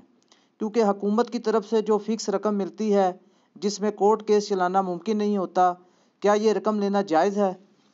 دیکھیں جی یہ ایک اعتبار سے تو مشکل سوال ہے۔ سب سے پہلے تو ہم سلوٹ کرتے ہیں جی ایسے لوگوں کو جو ایمانداری کے ساتھ اتنی بڑی ڈگری لے کر بھی پولیس کے محکمے میں چالیس پچاس ہزار کی نوکری، اتنے کی نوکری ہوگی ان کی، کر رہے ہیں۔ تو یہ تو حقیقت بات ہے کہ میں نے پہلے بھی میرے آپ کو پتہ ہے، پولیس کے حوالے سے آلریڈی ایک کلپ آ چکا ہے۔ یوٹیوب پہ آپ جا کے لکھیں لیڈی پولیس آفیسر تو وہ جو ایک لیڈیز میں سے تھیں ایک، ان کے اوپر چند نمازیوں نے حملہ کیا کراچی کے اندر۔ تو اس میں میں نے بتایا تھا کہ پولیس کو ریسورسز ہماری حکومتیں نہیں دیتی۔ جس طرح ہم اپنی فوج اور ایجنسیز کو بجٹ دے رہے ہیں نا اس سے آدھا بجٹ بھی اگر پولیس کو دیں تو ہماری یہ سول ایجنسی ان سے بہتر نہیں تو ان کے برابر کام کر کے دکھا سکتی ہے۔ اور اس کے پیچھے ایشوز یہی ہیں۔ میری کئی ایک پولیس آفیسرز کے ساتھ ڈسکشن ہوئی ہے، وہ کہتے ہیں، بعض کا ہم مجرموں کو پکڑ لیتے ہیں لیکن چھوڑنا اس لیے پڑتا ہے کہ اب ان کو عدالت کے سامنے جب پیش کریں گے اور گاؤں ایریا سے شہر لے کے جانے کا خرچہ ہے، وہ ہمیں فکس پانچ ہزار روپیہ یا ساڑھے پانچ ہزار روپیہ حکومت دیتی ہے۔ تو اگر مجھے تین شرابیے پکڑ کے ایک چھوٹے گاؤں سے لاہور لے کے جانے پڑ جائیں اور وہاں سے واپسی پر اور ان کو روٹی بھی کھلانی پڑ جائے تو میرے پورے مہینے کا ٹی اے ڈی اے فارغ۔ اگلے دن تو میں مجرم پکڑ ہی نہیں سکتا۔ اور اگر پکڑوں گا تو مجھے چھوڑنا پڑے گا کیونکہ میں کیس کی پیروی نہیں کر سکتا۔ اور اس وجہ سے کئی ایک مجرم چھوٹ جاتا ہے البتہ جہاں کہیں مخالف پارٹی انوالو ہوتی ہے نا، وہاں پہ ان کو پھر یہ ایج مل جاتا ہے کہ مخالف پارٹی جو حق پہ ہوتی ہے اور انہوں نے اپنا کوئی دشمن پکڑوایا ہوتا ہے تو وہ پیسہ لگانے کے لیے تیار ہو جاتی ہے۔ ان کو بھی پتہ ہے کہ پولیس والوں کے پاس تو ٹی اے ڈی اے نہیں، تو یہ بیچارے چھوڑ ہی دیں گے۔ یہ میں ایماندار پولیس آفیسرس کی بات کر رہا ہوں بےمانوں کی نہیں۔ بےمانے تو اس سے ڈبل پیسہ لے کے تو ان کو مجرموں کو چھوڑ دیں گے۔ ان کی تو بات نہیں کر رہا، ایماندار پولیس آفس اور ان کے لیے واقعی حقیقت ہے کہ زندگی ہینڈ ٹو ماؤتھ گزر رہی ہوتی ہے۔ بل میں پہلے آپ کو ایک اسٹرکٹ حدیث بتا دیتا ہوں۔ بخاری اور مسلم دونوں میں حدیث ہے، نبی الاسلام نے زکوٰۃ کے جو عاملین ہیں جو سورہ التوبہ کی عید نمبر ساٹھ، سکسٹی میں آیا ہے کہ جو زکوٰۃ کے کلیکٹ کرنے والے لوگ ہیں نا، زکوٰۃ کے آٹھ مصارف میں سے ایک مصرف ان کی تنخواہیں بھی ہیں۔ ان کی تنخواہ زکوٰۃ میں سے جائے گی، جو زکوٰۃ کلیکٹ کر رہے ہیں۔ تو جب زکوٰۃ کے کلیکٹر واپس آتے تھے، بخاری مسلم کے الفاظ ہیں، جو زکوٰۃ انہوں نے کلیکٹ کی ہوتی تھی یعنی بھیڑوں کی، بکریوں کی، اونٹ کی، گائے کی، وہ بیت المال میں جمع کرواتے تھے۔ اور کچھ ان کو گفٹ ملے ہوتے تھے وہاں۔ لوگ فیاض قسم کے لوگ بھی ہوتے ہیں نا کہ چلو جی یہ چالیس بکریاں تو ہماری طرف سے زکوٰۃ ہے، یہ ایک بکری تو بھی لے جا۔ تو کہتے تھے، یہ وہ ہے جو ہم نے زکوٰۃ اکٹھی کی اور یہ یہ سر بخاری اور مسلم دونوں میں مشکات میں، پہلی جلد میں زکوٰۃ والے چیپٹر میں آپ کو حدیث مل جائے گی۔ اور کہتے تھے، یہ جو کچھ بکری ہیں نا، یہ ہمیں لوگوں نے گفٹ کیے ہیں۔ یہ بیت المال کے لیے نہیں، یہ ہمارا گفٹ ہے۔ تو نبی الاسلام کہتے تھے، نہیں، یہ بھی بیت المال میں جائے گا۔ تم جا کے اپنے ماں باپ کے گھر میں بیٹھو، اپنی ماں کی گود میں جا کے سر رکھو۔ میں دیکھتا ہوں کہ تمہیں وہاں پر کون یہ گفٹ دیتا ہے۔ نبی اسلام کے الفاظ ہیں۔ کیونکہ تمہیں اس پوسٹ کی وجہ سے گفٹ ملا۔ اس طریقے سے پولیس کو، فوج کو جوڈیشری میں جو ادارے ہمارے ٹیکسز کے اوپر تنخواہیں لے رہے ہیں اور گورنمنٹ ان کو تنخواہیں دے رہی ہے فیس بلّہ تو کوئی بھی کام نہیں کر رہا اللہ کے فضل سے۔ ویسے کہتے ہیں جناب ہم ملک و قوم کے لیے جانے دیں گے۔ آج تنخواہیں بند کریں تو میں دیکھتا ہوں کتنے جانے دینے والے جانے دیتے ہیں۔ بہت کم لوگ ہیں۔ حقیقت بات ہے۔ اب میں اپنے آپ کو بھی اس میں انکلوڈ کرتا ہوں۔ تو اس طرح کے جو محکموں میں لوگ کام کرتے ہیں وہ تنخواہیں لے رہے ہیں۔ اب وہ چونکہ آلریڈی تنخواہ لے رہے ہیں اب اس تنخواہ میں ایڈ ہو کے جو گفٹ ان کو ملتا ہے نا سر، وہ ان کے لیے حلال نہیں ہوگا۔ لیکن جو اسپیسیفک کیس انہوں نے بیان کیا نا، اس میں اس کے حلال ہونے کی گنجائش اس حوالے سے نکل سکتی ہے۔ اور صرف اتنی کہ جتنا اس کیس کے اوپر خرچ ہے۔ کہ مدعی کہتا ہے کہ سر، آپ یہ مجرمین کو وہاں نہیں لے کے جا سکتے، ان کو لے کے جانے کا اور آپ کے جانے کا گاڑی کا میں بندوبست کر دوں گا۔ وہاں کے کھانے کا آپ کا بندوبست کر دوں گا۔ ٹھیک ہے؟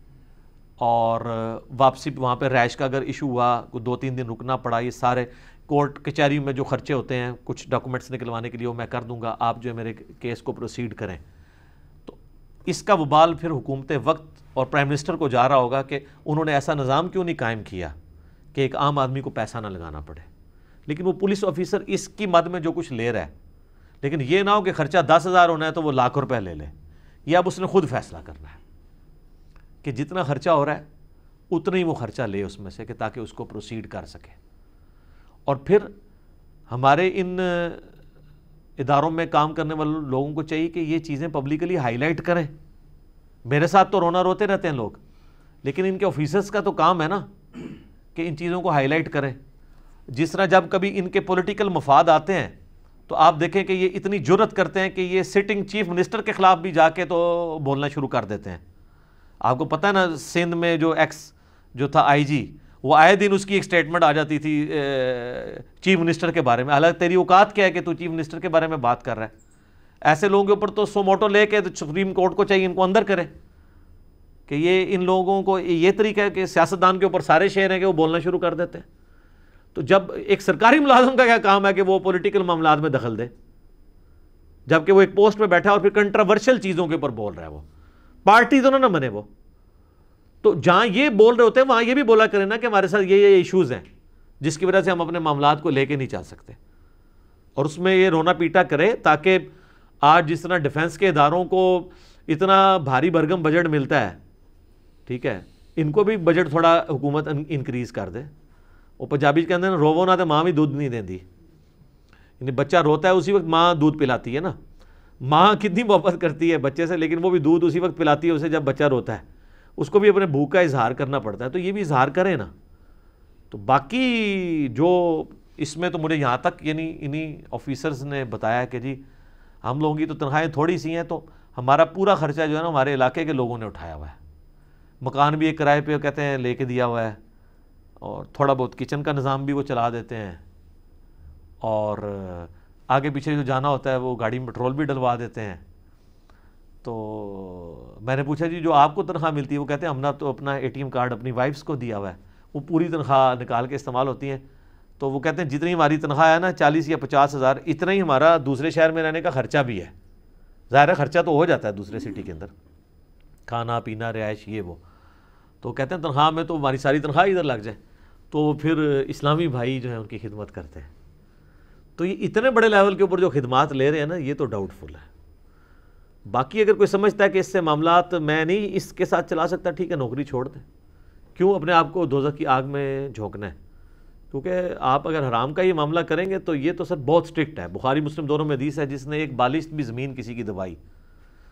تو ساتوں زمینوں کا توق اس کے گلے میں ڈالا جائے گا۔ یہ تو ایک مثال کے طور پہ ہے نا، کہ اتنا سا بھی ناحق کسی کا مال لیا تو ساتوں زمینوں کا توق ڈالا جائے گا۔ چاہے وہ زمین کی فارم میں ہو، چاہے وہ کرنسی کی فارم میں ہو، چاہے گولڈ کی فارم میں ہو، یہ بہت کرٹیکل ایشو ہے۔ پولیس والے تو پولیس رات کے اوپر چل رہے ہیں جی سیدھی سی بات ہے۔ اگر کراس کرنے میں کامیاب ہو گئے تو سیدھے جنت میں اور اگر راستے میں پھنس گئے تو کٹ کے سیدھا دو زخم ہے۔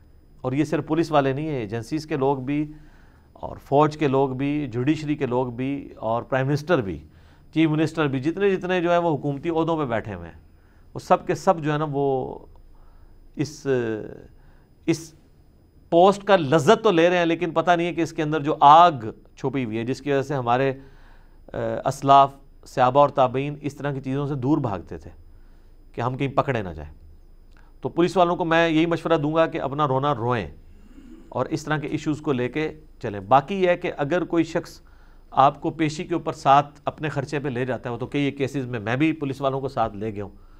اور جس میں آپ دھونس سے کسی نہ کہیں کہ ریکویسٹ کی فارم میں ہو اور وہ ترس کھا کے لے جاتا ہے آپ کو، تو پھر آپ ان کے ساتھ جا سکتے ہیں، پھر آپ کے اوپر کوئی گناہ نہیں ہے۔ بشرطے کہ جن کے ساتھ جا رہے ہیں وہ حق پہ ہوں۔ یہ نہیں ہے کہ چوروں کے ساتھ آپ جائیں پھر وہی ہے کہ آنکھ پیٹ کھائے اور آنکھ شرمائے۔ ایسا نہیں ہونا چاہیے۔ یہ بالکل ذہن میں رکھیے گا۔ اور پھر اگر مظلوم غریب ہے تو پھر آپ اپنی جیب سے بھی اگر لگانا چاہتے ہیں تو ضرور لگائیں۔ اگر اس کی آپ مدد نہیں کر سکتے، کم از کم ظالموں کا ساتھ تو نہ نہ دیں۔ کہ جو پیسے والے لوگ ہیں، آپ ان کا ساتھ دیں۔ تو اس حوالے سے یہ لوگ تو پولیس رات سے گزر رہے ہیں جی۔ ان کو اپنا خیال کرنے کی ضرورت ہے۔ باقی زیادہ کسی کو مسئلہ ہے تو اپنی جاب بدل لے یا اپنی موٹر وے پولیس میں ٹرانسفر کروا لیں۔ آپ پتہ ہے، ایک عام آفیسر کو جتنی پینتالیس پچاس ہزار تنخواہ پولیس میں مل رہی ہے نا، موٹر وے پولیس کی تقریباً آلموسٹ اس سے ڈبل ہے۔ تنخواہ بھی اور فیسلٹیز بھی۔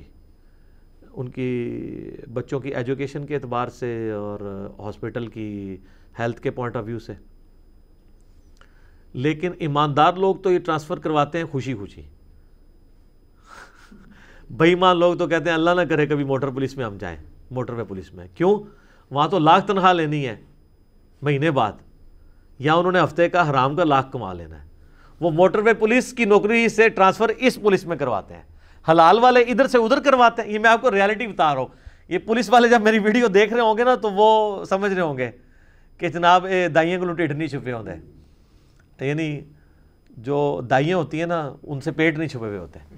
تو وہ یہ اس طریقے سے، ایماندار آدمی تو ادھر جانے کی کوشش کرتا ہے اور بےمان آدمی کہتا ہے، جناب، میں کدھر سوٹ دیتا ہوں؟ انہوں سے پکھا مارن لگے نا وہ ادھر آنے کی کوشش کرتا ہے۔ تو لیکن یہ آخرت کے پوائنٹ آف ویو سے دیکھا جائے تو پھر ظاہر ہے کہ جی دنیا میں آپ کو روکی سکی تو کھانی پڑے گی۔ مثالیں ہم صحابہ کی دیتے ہیں، اہل بیت کی دیتے ہیں کہ جی چولہا نہیں جلتا تھا تین تین مہینے تک۔ بخاری مسلم میں آتا ہے، نبی اسلام کے گھر۔ تو یہ صرف بیان کرنے کے لیے ہے۔ یا اے سی والی مسجد میں بیٹھ کے مزے لے لے کے بیان کرنے کے لیے اس پہ عمل کوئی نہیں کرنا آپ نے۔ عمل کرنا ظاہر ہے، مشکل ہے۔ اور وہ تو ظاہر ہے کہ علماء نہیں عمل کر رہے تو یہ بیچارے عام دنیا دار لوگ جو دنیا میں اس طریقے سے مختلف پوسٹ کے اوپر ہیں، ان کا تو اتنا تذکیہ نہیں ہوا ہوا۔ ان سے آپ کیسے ایکسپیکٹ کریں گے؟ باقی آپ کو پتہ پولیس کے ہاتھ ہمیں بھی لگے ہیں، لیکن اس کے باوجود ہم کہتے ہیں کہ پولیس اوورال ایک مظلوم طبقہ ہے۔ اگرچہ کئی ایک ان کی اپنی غلطیاں بھی ہیں جس کی وجہ سے ان کو لوگ برا سمجھتے ہیں، لیکن گورنمنٹ نے بھی ان کو جس طریقے سے یعنی ڈراموں کے ذریعے یا اور طریقوں سے بدنام کیا ہے، تو اس میں ان کا بھی پورا ہاتھ ہے۔ یہی ہم جناب کہیں گے کہ جناب بچ جائیں۔ آپ اپنا مفتی آپ کے اندر بیٹھا ہے۔ صحیح مسلم میں حدیث ہے، گناہ وہ جو تیرے دل میں کھٹکے اور تو ڈرے کہ لوگوں کو پتہ نہ چل جائے۔ اور جامعہ ترمزی میں حدیث ہے، حسن ابن علی کہتے ہیں، مجھے نبی علیہ السلام نے کہا تھا کہ بیٹا، جو چیز تجھے شک میں ڈال دے، اس کو چھوڑ دینا۔ سچائی اطمینان عطا کرتی ہے اور جھوٹ بے سکونی دیتا ہے۔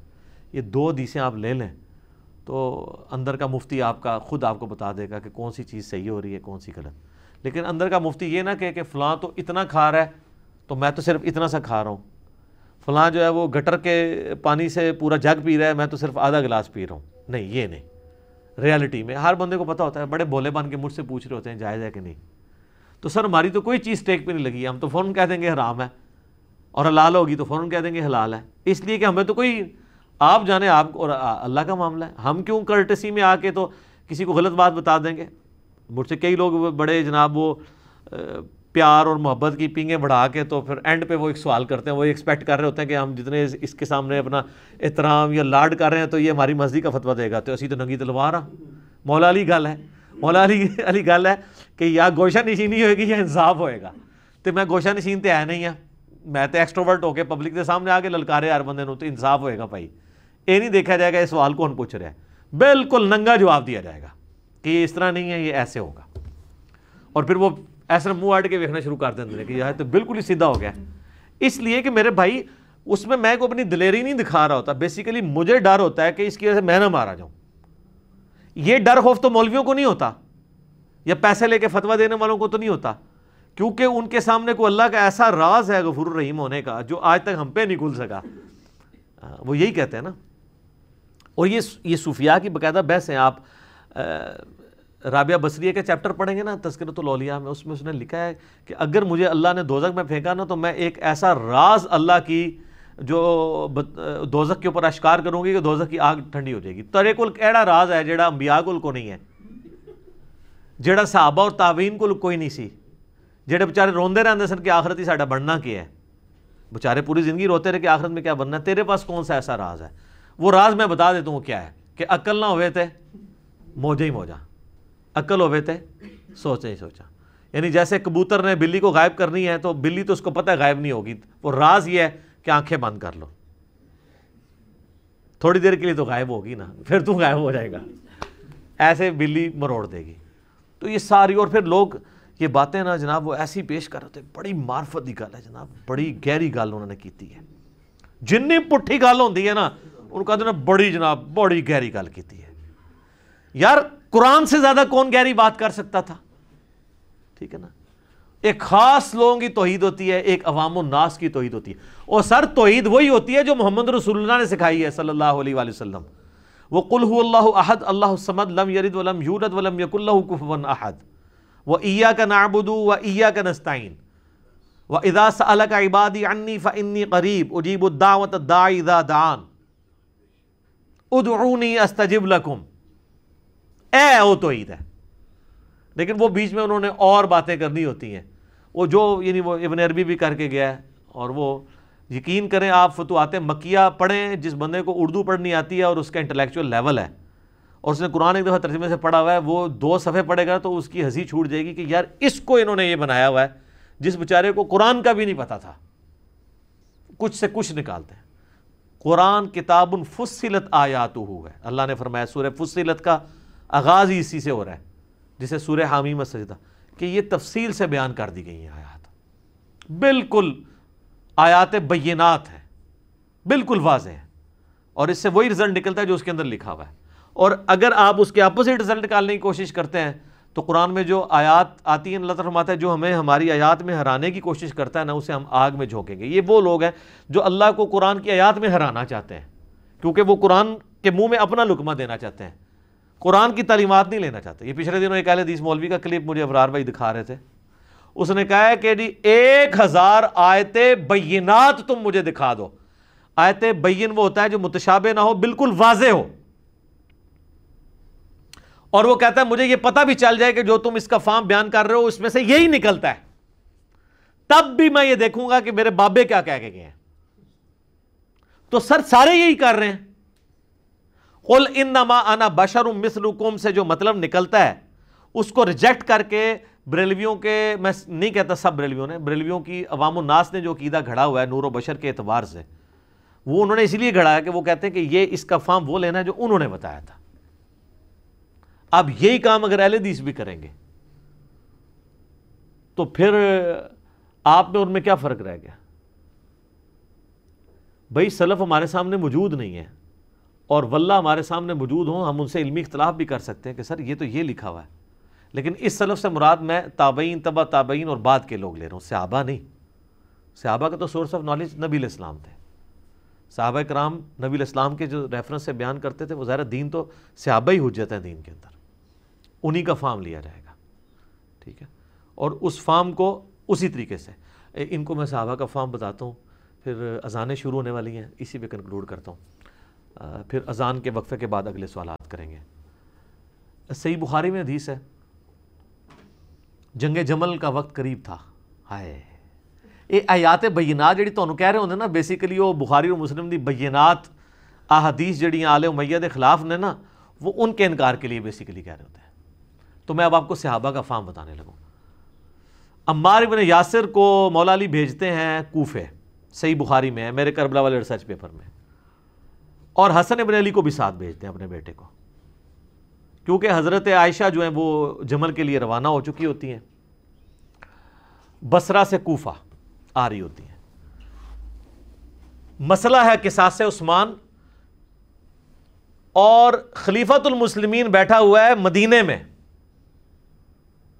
آج کے لوگوں نے بھی جب دھرنا دینا ہوتا ہے تو کراچی جاتے ہیں۔ کہاں جاتے ہیں؟ اسلام آباد، کیونکہ وہاں پرائم منسٹر بیٹھے ہوئے ہیں۔ یہ لاجیکل چیز ہے۔ اب خلیفت المسلمین مدینہ شریف بیٹھے ہوئے ہیں، لیکن اہل جمل جو ہیں وہ مدینہ شریف نہیں جا رہے۔ وہ اپنا پورا جتھا بنا کے، پارٹی بنا کے کوفے جا رہے ہیں خود بدلہ لینے کے لیے یعنی ریٹ آف دی گورنمنٹ کو چیلنج کرنے، قانون کو ہاتھ میں لینے کے لیے۔ تو مولا علی کو پھر مجبوراً بھیجنا پڑا ہمارے ابن یاسر اور حسن ابن علی کو۔ تو اس میں الفاظ ہیں بخاری کے کہ حسن ابن علی جو ہے ممبر کی اوپر والی سیڑھی پہ بیٹھتے ہیں۔ حالانکہ عمار ابن یاسر سے ان کی ون تھرڈ عمر ہے۔ عمار ابن یاسر اس وقت آلموسٹ نوے سال کے ہو چکے ہوئے تھے۔ تو حسن ابن علی تو بہت چھوٹی عمر کے تھے۔ حسن ابن علی کی اس وقت ہارڈلی عمر جو ہے وہ تیس سال کے قریب ہوگی، بمشکل۔ نبی اسلام کی وفات کے وقت حسن ابن علی کی عمر تھی سات سال۔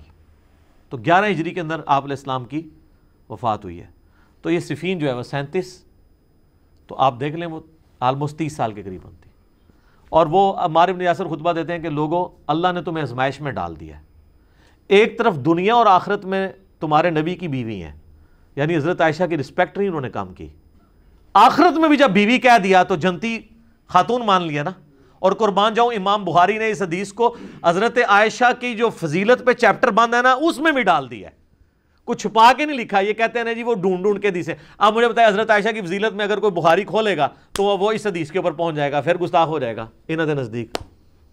تو گستاخ انہوں کون کر رہا ہوئے گا؟ امام بخاری، نعوذ باللہ۔ تو امام یہی وہ ہے نا جس پہ میں نے بولا تھا، وہ امام بخاری نیم رافضی۔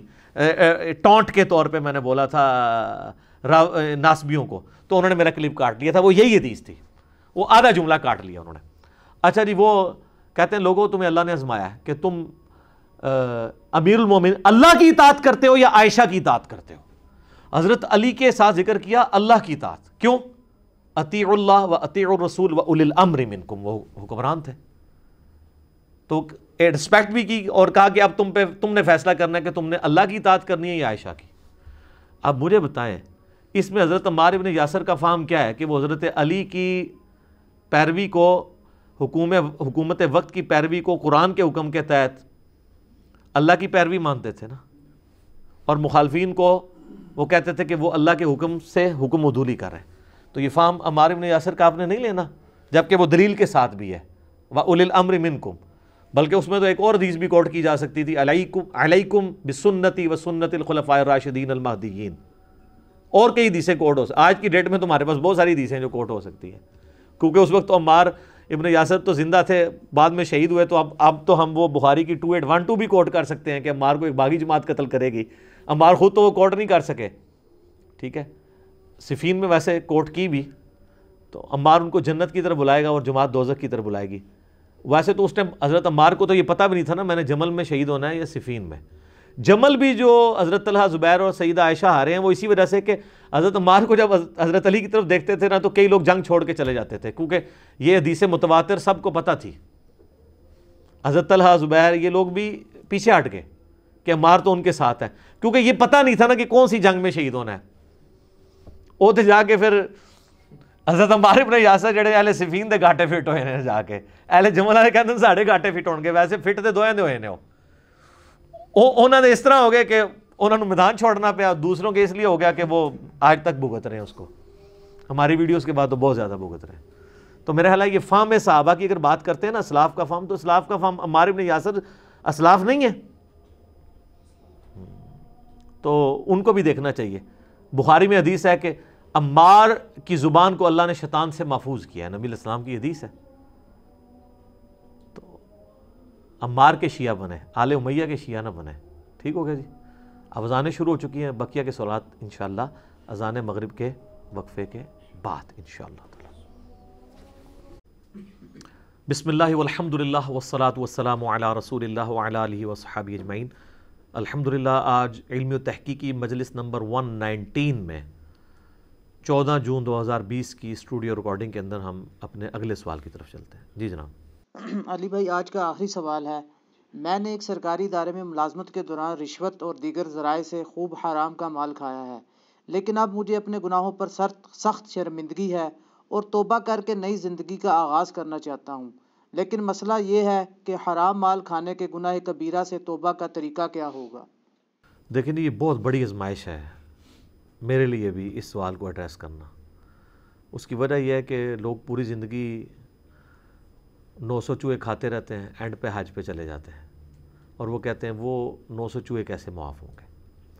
جہاں تک حقوق اللہ کا تعلق ہے، وہ تو ایک جملے سے معاف ہو جائے گا۔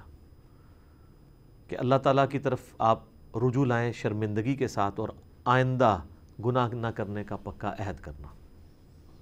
حقوق العباد کا معاملہ بہت ٹف ہے، اور یہ جو مسئلہ پوچھ رہے ہیں، یہ حقوق العباد کا ہے۔ یہ حقوق اللہ کا نہیں ہے۔ اور یہ بھی یاد رکھیے گا کہ اسلام میں ہر گناہ کی توبہ کا طریقہ دوسرے سے مختلف ہے۔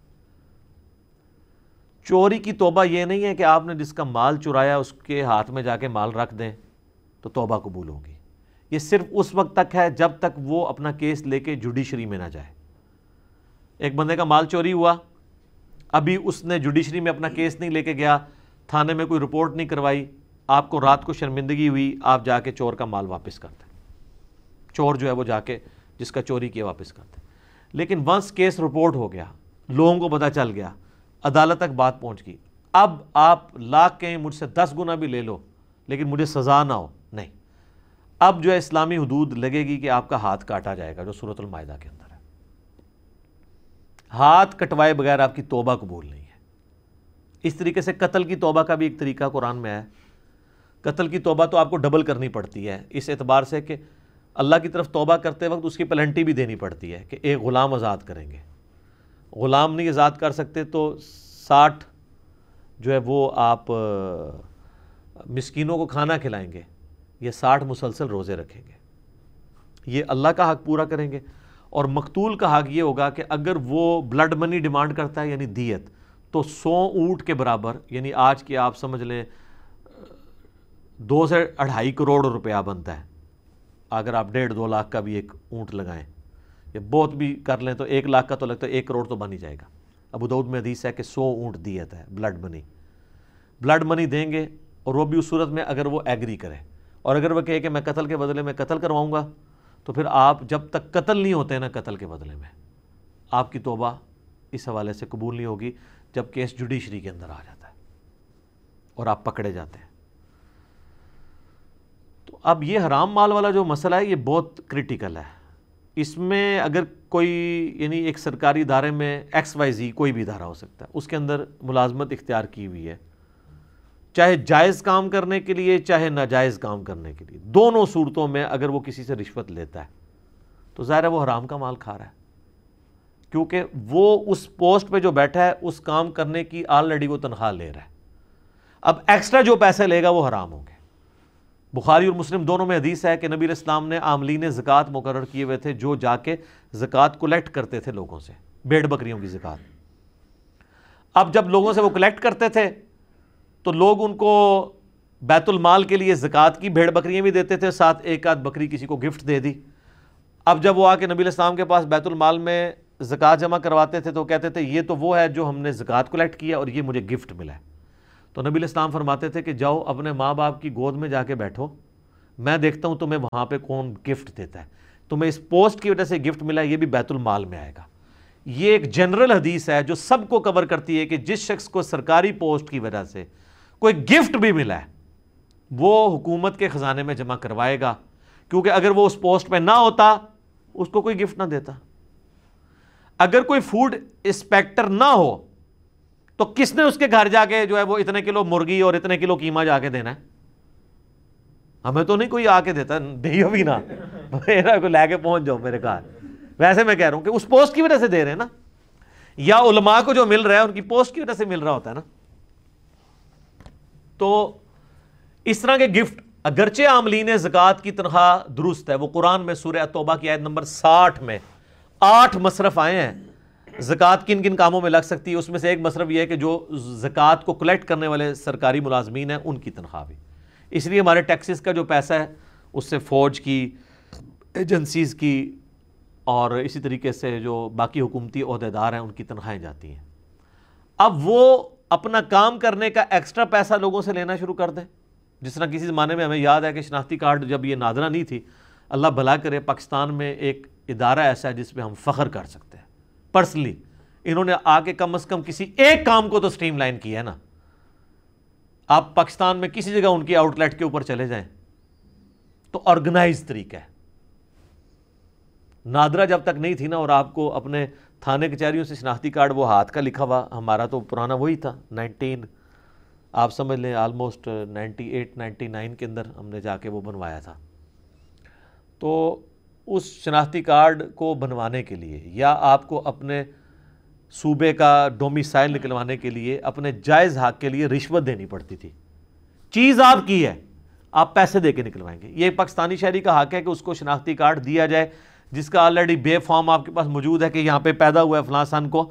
اس کے ماں باپ یہاں کے شہری ہیں، یہ حکومت کا کام ہے کہ اس کو شناختی کارڈ دے۔ اس کے لیے آپ کو، اور وہ اگر نہ ہو تو آپ کو کالجز کے اندر ایڈمیشن نہیں ملتا۔ اب تو خیر بینک میں اکاؤنٹ بھی نہیں کھلتا اگر آپ کے پاس شناختی کارڈ نہ ہو۔ تو رشوت دینی پڑتی تھی۔ اب تو چلے فیس دے کے کام ہو جاتا ہے۔ اپنے جائز کاموں کے لیے۔ تو اب جو لوگ وہاں پہ بیٹھ کے رشوت کھا رہے ہیں، وہ تو بیٹھے اس لیے کہ لوگوں کے ڈومیسائل بنائے یا اس زمانے میں شناختی کارڈ بنائے وہ رشوت کس چیز کی لے رہے ہیں؟ اگرچہ وہ جائز کام کے اوپر پیسے لے رہے ہیں، لیکن ان کا پیسے لینا حرام ہے۔ یہ جو حدیث ہے نا، یہ صحیح حدیث ہے کہ رشوت دینے والا اور لینے والا دونوں جہنمی ہے یہ اس صورت میں جب جو دونوں رضا کے ساتھ یہ کام کریں۔ جو مجبور بندہ ہے نا کہ جس نے اپنا حق لینا ہے اور اس کو مجبوراً رشوت دینی پڑتی ہے، پھر صرف لینے والا دوست کی ہے، رشوت دینے والا دوست کی نہیں ہوگا۔ اس کے گناہ کا وبال بھی وہی اٹھائے گا۔ کیونکہ اس نے تو اپنا کام لینا ہے۔ اس کے پاس تو سنوائی کوئی نہیں ہے۔ کہاں جائے وہ؟ کس کے ساتھ جا کے وہ سر پھاڑے اور لڑے جا کے؟ تو اس طرح کے سارے کاموں میں لوگ رشوتیں لیتے ہیں۔ اسی طریقے سے آپ پولیس میں خدا نخواستہ آپ کو کبھی کوئی کام پڑ جائے تو آپ کو یعنی اپنے جائز ڈاکومنٹس نکلوانے کے لیے وہاں پہ رشوت دینی پڑ جاتی ہے۔ اللہ ماشاء اللہ لوگ، اچھے لوگ بھی موجود ہیں۔ بلکہ آج کل یہ جو ایزی پیسہ آپ نے کسی کے اکاؤنٹ میں پیسے بھجوانے اس کے تو ایک روپیہ بھی نہیں لگتا۔ تو بعض جو ہے وہ داؤ لگاتے ہیں اس میں بھی دس روپے لے لیتے ہیں۔ حالانکہ وہ جس نے ویٹ ڈرا کرنے ہوتے ہیں، اس نے پیسے دینے ہوتے ہیں۔ تو جس کا جو داؤ لگتا ہے وہ جہاں پہ بیٹھا ہوا ہے، صرف سرکاری ملازم نہیں، باقی لوگ بھی یہی کام کر رہے ہیں۔ تو اب اس طریقے سے جو حرام پوری زندگی کھایا، آخری عمر میں آ کے جناب بلڈ پریشر شوگر، دل کی بیماریاں، بچے نہیں پڑھ لکھ سکے، بیوی کے اوپر فالج ہو گیا۔ اب جب یہ چیزیں ان کے سامنے آتی ہیں نا، پھر ان کو اب آخرت یاد آتی ہے کہ یار دنیا بھی at the end of the day ہم نے برباد کر لی، ابھی آخرت میں تو حساب باقی ہے۔ اور یہ بھی وہ جس کے اندر غیرت کی کوئی رتی ہو۔ یہ میں آپ کو پریکٹیکلی بتا رہا ہوں کہ میرے ساتھ ایسے لوگ ملے ہیں جنہوں نے لاکھوں اپنی زندگی میں کھایا ہے اور کئی لاکھ اس سے زیادہ اپنے علاج کے اوپر خرچ کیا ہے۔ تب بھی شفا نہیں ملی۔ یہ ایک ایسا معاملہ جو دنیا میں اللہ برابر کر دیتا ہے۔ اور اگر نہ بھی کرے تو آخرت کی مصیبتیں تو ابھی باقی ہیں نا جی۔ پھر وہ کہتا ہے جی اب توبہ کرنا چاہتے ہیں، کیا کریں؟ یاد ہی نہیں کس کس کا کھایا کہاں سے بندوں کو ڈھونڈیں، ان کو واپس کریں۔ تو یہ ظاہر ہے کہ مشکل ایک کام ہو جائے گا۔ اور پھر بندے بھی ڈھونڈ لیں۔ تو کھایا اتنا ہے کہ وہ کیسے واپس کریں؟ کھا کے وہ کر چکے ہیں۔ تو پھر تو میرے بھائی پھر معافی کروانا پڑے گا۔ دنیا میں نہیں ہوگا تو آخرت میں تو پھر بڑے عجیب و غریب طریقے سے معاف ہونا ہے۔ وہ صحیح مسلم میں حدیث ہے کہ دنیا میں کسی نے کسی کا حق دبایا تھا، کسی کو نجائز مارا تھا، یا کسی کو دھمکی دی تھی، یا کسی کے ساتھ مار پیٹ والا معاملہ کیا تھا، گالی گلوچ والا معاملہ کیا تھا، تو وہ لوگ حق لینے کے لیے اللہ کی بارگاہ میں آئیں گے اور انسان پہاڑوں نیکیوں کے ساتھ اللہ کی بارگاہ میں ہوگا۔ ایک بندہ آئے گا، وہ کہے گا جی میرے ساتھ اس نے یہ کیا تھا، تو اللہ کہے گا، آج تو اس کے پاس کچھ نہیں دینے کو، تو آج کی کرنسی تو ہے نیکیاں، تم اس کی اتنی نیکیاں لے جاؤ۔ کرتے کرتے اس کی ساری نیکیاں ختم ہو جائیں گی۔ ابھی بھی لوگ باقی ہوں گے جنہوں نے حق لینا ہوگا۔ اب وہ کہیں گے اللہ نیکیاں تو ختم ہوگی اللہ کہے گا، اب پھر یہ ہے کہ تمہارے گناہ اس کے کھاتے میں میں ڈالتا ہوں۔ تمہارے گناہ کام کرنے وہ لوگ جنت میں چلے جائیں گے جو مظلومین ہوں گے اور جو آجین ماضی صاحب ہیں، ان کو اوندہ منہ کر کے دو میں ڈال دیا جائے گا۔ یہ سر صحیح مسلم ہے۔ یہ کہانی شریف نہیں ہے۔ یہ بہت سینسٹیو ایشو ہے۔ اس طریقے سے بعض لوگوں کا سورس آف انکم ہوتا ہی ہنڈریڈ پرسینٹ حرام ہے۔ جیسے جنید جمشید صاحب کے ساتھ ہوا تھا۔ آپ کو پتا ہے نا، جب انہوں نے اپنی لائف بدلی ہے، تو ان کے لیے مصیبت کھڑی ہوگی تھی۔ میں تو سارا کمائی جتنی اس کا ڈومیننٹ پورشن ہے وہ تو میں نے یعنی گانوں کے ذریعے ہی کیا ہے۔ تو وہ خود بتاتے ہیں تقی عثمانی صاحب کے پاس گئے کہ سر کوئی اس کا حل نکالیں۔ ویسے فی انفی والے تو ایکسپرٹ ہیں، حق نکالنے میں حل کوئی نہ کوئی نکال لیں گے۔ بال انہوں نے اپنی جگہ ایک اجتہاد کیا۔ یہ اجتہاد ہی ہے، ظاہر ہے اس کے اوپر ہم دلیل تو ہمارے پاس کوئی نہیں ہے۔ اپنے اینڈ پہ جو انہوں نے کوشش کی۔ انہوں نے کہا کہ ٹھیک ہے، تم اپنے ظاہر ہے تمہارے پاس تو اب یہی مال ہے نا جس سے تم آگے کام کر سکتے ہو۔ تو اسی آرام کے مال سے کوئی کاروبار کرو۔ اور جب اس سے کاروبار سے جو تمہیں نفع حاصل ہو، اس نفع کو سائڈ پہ رکھتے جاؤ، جوڑتے جاؤ، اور جب وہ راس المال کے برابر ہو جائے، جو تم نے اکویٹی جہاں پہ انویسٹ کر کے جو یعنی مثلا ایک کروڑ روپے کی انویسٹمنٹ کی تھی، تو وہ منافع جب ایک کروڑ ہو جائے نا، تو وہ ایک کروڑ روپیہ تم اللہ کی راہ میں صدقہ کر دو۔ اور پھر تمہارا مال پاک ہو گیا۔ لیکن سٹارٹ تو اس سے لیا ہوا تھا نا۔ یہ اتنا خطرناک مسئلہ ہے۔ میرے پاس خیر اس کا کوئی سلوشن اس کے سوا ہے بھی نہیں۔ لیکن اس سے اگر کوئی یہ پلی لینا شروع کر دے کہ وہ سمگلنگ کر کے یہ کسی اور طریقے سے کہتے ہیں نا پہلا کروڑ بنوانا ہی مشکل ہوتا ہے، اگلے کروڑ سے آ جاندے ہیں دیکھنے آپ کے یہاں پہ کئی ارب پتی لوگ ہیں۔ ان کو وہ لوگ اگر اپنی بایوگرافی آپ کو سناتے ہیں تو وہ کہتے ہیں کہ ہمیں تو اپنے ماں کی دوائی کے لیے بھی ہمارے پاس پیسے نہیں تھے۔ آج وہ جناب خربوں کے مالک ہیں۔ تو ظاہر ہے کہیں پہ انہوں نے جو ہے نا وہ نو بال کرائی ہے نا۔ ٹھیک ہے نا۔ وہ پہلا کروڑ تو بنایا ہے نا۔ یہ سب جناب میرا اللہ وجہ بصیرت یہ دعویٰ ہے کہ دنیا میں آپ کو جتنے کھرب پتی لوگ نظر آ رہے ہیں نا، یہ حلال کے طریقے سے اوپر نہیں پہنچے۔ اب اگرچہ وہ سو فیصد حلال کے اوپر ہوں۔ کہیں نہ کہیں انہوں نے بیچ میں ڈنڈی ماری ہے۔ کیونکہ حلال کی آؤٹ پٹ یہ کبھی بھی نہیں ہوتی کہ انسان اس لیول کے اوپر چلا جائے۔ چاہے انہوں نے اپنے فائلوں کو ٹائر لگائے ہوئے ہوں، وہ اس کو غلط سمجھ نہیں رہا ہوگا، لیکن کہیں نہ کہیں اس نے اپنے معاملات کیے ہوں گے۔ چاہے دھونس کے اوپر کسی سے کوئی چیز ہتھیائی ہو، یا کسی دوسرے کو نیچا کرنے کے لیے اس کے خلاف پراپوگنڈ نہ کر کے اپنی پروڈکٹ لانچ کی ہو۔ آپ کوئی بندہ لے اور وہ کہے کہ میں نے کچھ بھی نہیں کیا اور میں ارب پتی بن گیا ہوں۔ نہیں۔ کہیں نہ کہیں اس نے ڈنڈی ضرور ماری ہوئی ہوتی ہے۔ اور پھر جب آپ یہ بات کریں گے نہیں جی اللہ چاہے تو حلال میں برکت نہیں دے سکتا۔ جناب، حلال کو دنیا چ ہونی آیا ہے۔ حلال میں تو پھر یہ نہیں ہے کہ آپ جناب، حلال کمائیں گے اور زکوٰۃ نہیں دیں گے۔ جس کے پاس ایک ارب روپیہ ہے سر، اس کی زکوٰۃ جو ہے نا وہ ڈھائی کروڑ روپیہ بنتی ہے سال کی۔ جی ایک لاکھ پہ ڈھائی ہزار روپیہ دیتے ہوئے تو دل باہر نہیں آتا۔ لیکن ایک ارب والے کے لیے ڈھائی کروڑ نکالتے ہوئے دل باہر آ جاتا ہے، ایسے تک پہنچ جاتا ہے۔ کیونکہ وہ بہت بڑی رقم ہے۔ اس کو نظر آئے گا ڈھائی سال کڈی ڈھائی اگلے سال کڈی تھے تھلے ہی آئے گا سارا کچھ۔ حالانکہ اس کو یہ نظر نہیں آ رہا گا کہ اس انویسٹمنٹ سے میں نے کتنا کمایا ہے۔ تو زکوٰۃ تو دینی ہوتا ہے صرف زکوٰۃ کی بات ہو رہی ہے جو اس نے دینی ہی دینی ہے۔ کتنے امیر فیکٹریوں کے آنرز ہیں، آپ ان سے کہیں جناب وہ زکات کہتے ہیں جی اسی اللہ بھی سانو بے صحابہ دینا اسی بغیر صاحب دے دینے ہیں۔ جو لوگ آپ کو یہ کہہ رہے ہیں نا، ہم بغیر صاحب کے دے رہے ہیں۔ وہ اپنے آپ کو دھوکہ دے رہے ہیں۔ وہ صاحب اس لیے نہیں کرتے کہ ان کی اگر زکوٰۃ ڈھائی کروڑ بننی ہے نا تو وہ ڈھائی لاکھ روپے دے رہے ہوتے ہیں۔ ان کو پتہ ہے صاحب کیا تو پھنس جائیں گے۔ تو انہوں نے اپنے آپ کے نا جیسے کبوتر نے آنکھیں بند کر لی ہوتی ہیں کہ بلی غائب ہو جائے، وہ یہ کرنا چاہ رہے ہوتے ہیں۔ اس بٹر فیکٹ سے بھاگنا چاہ رہے ہوتے ہیں۔ اللہ نے تو کوئی کام بھی بغیر صاحب و کتاب کے نہیں کیا ہوا۔ آپ کو یہ کہا ہوا ہے، جتنا دل کرے نمازیں پڑھ لو، پانچ نمازیں فرض کی ہیں۔ رمضان کے جس مہینے میں جو جاؤ، جتنے روزے رکھ لو، نہیں، ایک مہینہ ہے، اس کے ایک روزے ہیں۔ ٹھیک ہے۔ نماز شروع ہوتی ہے کسی قاعدے قانون کے مطابق ختم، یہ تو نہیں جو مرضی پڑھ لو اس کے اندر۔ وہ ساری چیزیں تعلیم کی ہوئی ہیں نا۔ تو یہ بیسیکلی اپنے آپ کو دھوکہ دے رہے ہوتے ہیں، کیونکہ ان کو پتہ ہے کہ ہم نے جب کیلکولیشن کرنی ہے نا، تو وہ پھر، اور پھر کہتے ہیں یہ مکروز ہیں۔ جناب، دنیا میں جتنے کروڑ پتی لوگ ہیں مکروز ہی ہیں۔ کیونکہ انہوں نے اگر اکویٹی جو ہے وہ دس کروڑ لگائی ہوئی ہے تو ڈیٹ پندرہ کروڑ اٹھایا ہوا ہے۔ یعنی راس المال ان کا دس کروڑ ہے تو ادھار جو ہے انہوں نے پندرہ کروڑ اٹھایا ہوا ہے، پچیس کروڑ کی انویسٹمنٹ ہے۔ تو وہ کہتے ہیں نہیں، ہم تو مکروز ہیں، ہم پہ تو زکوٰۃ بنتی نہیں ہے۔ ٹھیک ہے نا جی؟ ان سے پوچھیں نہیں کتنے مکروز کہتے ہیں پندرہ کروڑ کے مکروز ہیں۔ تو انویسٹمنٹ کتنی ہے؟ وہ کہتے ہیں نہیں، دس کروڑ کی۔ تو کہتے ہیں آپ نکالیں، پندرہ میں سے دس تو پانچ کروڑ تو ہم نے دینا ہے۔ حساب کرنا ہی بھول جاتے ہیں۔ جناب انویسٹمنٹ دس کروڑ کی نہیں ہے، پچیس کروڑ کی ہے۔ پچیس کروڑ میں سے آپ نے پندرہ کروڑ نکالنا ہے اپنے ادھار والا۔ تو دس کروڑ کی آپ نے زکات دینی ہے۔ کیونکہ انویسٹمنٹ انہوں نے راس المال اپنی اکویٹی دس کروڑ لگائی، پندرہ کروڑ اٹھایا ڈیٹ ادھار۔ ٹوٹل کتنا ہو گیا؟ پچیس۔ تو پچیس کروڑ میں سے پندرہ کروڑ مائنس ہوگا نا۔ چھڑے اپنے دس میں سے ہی پندرہ نکال دیں گے، الٹا پھر آپ کو اللہ سے مانگنے پڑ دیں گے۔ ظاہر ہے کہ اللہ تم انہوں کچھ دے۔ میں نے زکات نہیں دینی۔ تو اتنے بولے بنے حساب کتاب کرنا بھی بھول جاتے ہیں۔ وہ دس کروڑ کی تو آپ زکات دیں گے۔ آپ نے جو میڈیکل سٹور کے اندر اگر کروڑوں کی دوائی رکھی ہوئی ہے، کروڑوں کا کپڑا رکھا ہوا ہے، تو وہ جو کپڑا ہے نا، وہ کہتا ہے نہیں، پیسہ تمہارے پاس ہے ہی نہیں، یہ کپڑا ہی پڑا ہوا ہے۔ تو کپڑا بیچ کے آپ کو پیسہ ملنا ہے نا۔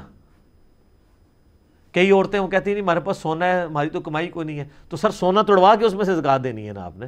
ساڑھے سات تولے سے زیادہ نہیں جوڑنا نا۔ جوڑنا ہے تو اس کے اوپر آپ نے۔ اللہ تعالیٰ نے جو آفیشیل آپ کے اوپر رکھا ہوا ہے زکوٰۃ والا معاملہ وہ آپ نے کرنا ہے۔ تو اس طریقے سے جو حرام مال والا مسئلہ ہے نا جی بندے ڈھونڈیں، ان کو پیسے دیں نیتے گوٹے گیٹے پکڑ کے ان کو معاف کرواؤ۔ اب ان کی مرضی ہے معاف کریں۔ اب پیسے ہیں، بندے ڈھونڈنا ناممکن ہے۔ ظاہر ہے مختلف پوسٹوں پہ رہے، تو آخری حال یہ ہے کہ آپ وہ رقم کیلکولیٹ کریں۔ اتنی رقم آپ اللہ کی راہ میں خیرات کریں۔ اس نیت کے ساتھ کہ اس خیرات کا ثواب ان لوگوں کو پہنچے کہ جن کا میں نے مال ہٹایا ہتیا ہے۔ اور ان بچاروں نے ہو سکتا ہے اپنے زمانے میں خود اتنی خیرات نہ کرنی ہوتی۔ وہ قیامت والے دن جب دیکھیں گے کہ وہ خیرات کا مفت کا ثواب ان کے نامہ مال میں آ گیا۔ تو عین ممکن ہے وہ آپ سے راضی ہو جائیں کہ چلو یار، اس نے ہمارے سے پیسہ لیا تھا تو ہماری طرف سے خرچ کیا، بلکہ وہ تو کہیں گے کہ اور ہی تھوڑا لے لیتا، آج تو کرنسی تھی، نیکیاں تو ہمیں مل جائے تو اللہ تعالیٰ الٹی اور اس کو سپورٹیو احادیث بھی ہیں کہ اللہ تعالیٰ پھر معافی والا معاملہ فرما دے گا۔ لیکن یہ بہرحال آپ کو گوگل عباد اسی طریقے سے معاف کر یہ تو مال کی بات ہو رہی ہے۔ باقی جو زیادتیوں والا معاملہ ہے وہ تو جناب بہت سخت ہے۔ سورہ نساء میں ہے، جو لوگ یتیموں کا مال نہ حق کھا رہے ہیں، وہ اپنے پیٹ میں دوزخ کی آگ بھر بھر رہے ہیں۔ وہ تو جناب آپ کو معاف کروانی پڑے گی۔ ادروائز پھر یہ اگر نہ کوئی ملے تو پھر اس طریقے سے ایک آخری حل ہے۔ آپ کو کہتا نہیں میرے پاس مال بھی نہیں ہے۔ پھر جناب آپ رو پیٹ کے پوری زندگی گزاریں کہ اللہ تعالیٰ آپ پہ رحم کھائے کہ قیامت والے دن آپ کے جو جن کے اوپر آپ نے ظلم ڈھایا ہے، ان لوگوں کو اللہ تعالیٰ خود سے اپنی طرف سے کچھ دے کے راضی کر دے تو کر دے۔ وہ تو رونا پیٹنا اب آپ اللہ کے سامنے ہی کریں۔ ہمارے پاس تو اس کا کوئی سلوشن نہیں ہے۔ یہ سلوشن تھا کہ آپ اللہ کی راہ میں خرچ کریں۔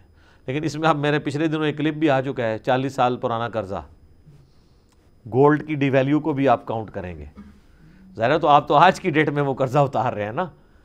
یہ تو نہیں ہے کہ آپ نے رشوت کھائی تھی، آج سے چالیس سال پہلے ہزار روپے تو آٹھ ہزار روپے آپ اتاریں گے۔ نہیں، وہ آپ کو گولڈ کے اعتبار سے کیلکولیٹ کرنا پڑے گا۔ کیونکہ اگر بارٹر سسٹم ہوتا تو پھر کیا ہونا تھا کہ اگر آپ نے سال پہلے کسی کی چالیس کلو گندم ہتھیائی تھی تو آج چالیس کلو ہی دینی تھی نا؟ یہ تو نہیں ہونا تھا کہ آج ایک کلو دینی تھی۔ آج اتنے روپے میں جو ہے وہ ایک کلو گندم آئے گی جو آج سے چالیس سال پہلے چالیس کلو آتی تھی۔ تو اگر چالیس کلو گندم ہتھیائی بھی تھی تو آج چالیس کلو ہی دیں گے نا؟ بارٹر سسٹم کے اندر اشیاء کے بدلی اشیاء۔ اس طریقے سے منی جو کہ ڈی ویلیو ہوتی ہے، تو وہ آپ کو گولڈ کے فارم میں کیلکولیٹ کرنا ہوگا کہ اس وقت اور لوگوں کو پتہ ہوتا ہے۔ آپ جتنے بھی لوگ ہیں، ان سے ذرا پوچھیں کہ جناب ہم جب چھوٹے سے تھے، اس وقت جو ہے وہ تنخواہ اتنی تھی، تو سائیکل جو ہے وہ ڈھائی سو روپے کی آتی تھی اور یہ اتنا ہوتا تھا، یہ اتنا ہوتا تھا۔ جب یہ ایک روپے کا نان ہوتا تھا، تو ہونڈا جو سیونٹی ہے، وہ دس ہزار روپے کا ملتا تھا۔ تو ریشو پروپورشن نکالنا کوئی مشکل نہیں ہے۔ اور آج کل تو گوگل حافظہ اللہ میں آپ لکھیں۔ اور وہ آپ کو بتا دے گا، آپ پچاس سال پرانا بھی ریٹ نکالیں نا گولڈ کا، وہ آپ کو اس اس طرح بتائے گا۔ آپ لکھیں، ڈالر اور روپے کی جو قدر کا فرق ہے، انیس سو سینتالیس سے ابھی تک آپ کو دے دے گا۔ کہ اس وقت جناب ڈالر اتنے کا تھا، چار روپے کا ڈالر تھا، جو آج ڈالر ایک سو تریسٹھ روپے کا ہو چکا ہے۔ انیس سو ساٹھ میں کسی کے پیسے کھائیں تو ڈالر کے ساتھ ریشو، اور ڈالر تک آپ پہنچ گئے تو آپ گولڈ تک پہنچ گئے۔ وہ آپ میرا کلپ دیکھ لیں، یہ پوری بینکنگ کی سازش جو ہوئی ہے، ڈالر انہوں نے لانچ کر دیا، گولڈ آپ کا تھے آ کے اپنے پاس رکھا ہوا ہے انہوں نے۔ تاکہ جس وقت چاہیں آپ کی گیچی مروڑ دیں، دنیا کی اکانومی ان کے پاس ہے۔ تو اس طرح کے گناہوں سے پھر توبہ کا طریقہ یہی ہوگا، اور تو کوئی آپ کے پاس حال نہیں ہے۔ بار اللہ کا شکر ہے، کسی کو موت سے پہلے یہ خیال آ جائے کہ اس نے توبہ بھی کرنی ہے۔ یہ بھی اللہ کی رحمت ہی ہے۔ ورنہ پوری زندگی کسی کو خیال ہی نہیں آتا کہ اس نے توبہ کرنی بھی ہے۔ اور اسی طریقے سے آخرت کی زندگی میں انسان پہنچ جاتا ہے۔ دیکھیں، جنید جمشید صاحب نے جب یہ اپنی لائف چھوڑی تھی تو ان کے ساتھ اور لوگ بھی تو تھے نا۔ اور آج کی ڈیٹ میں تو ہم کہہ سکتے ہیں کہ جنید جمشید صاحب فوت بھی ہو چکے ہیں۔ انہوں نے دیکھ بھی لیا ہے کہ ایک وہ بندہ جس کے پاس سب کچھ ٹھیک تھا، دین کا کام بھی کر رہا تھا، اسے فوت نہیں ہونا چاہیے تھا۔ لیکن اللہ کے فیصلے تو اپنے فوت ہو گیا نا۔ فوت ہونے کے بعد بھی کتنے لوگوں نے عبرت پکڑی ہے؟ اکا دکا نے پکڑی ہے، ابرار الحق نے بعد میں داڑھی رکھ لی ہے۔ کافی غمگین ہوا اور کچھ لوگ ہیں، لیکن میجارٹی لوگ تو اسی طریقے سے ہی چل رہے ہیں، ویسے ہی۔ ایئر کریش کا سننے کے بعد ایٹ لیسٹ جو ایئر کریش میں دو چار بندے بچ جاتے ہیں، وہی توبہ کر لیں۔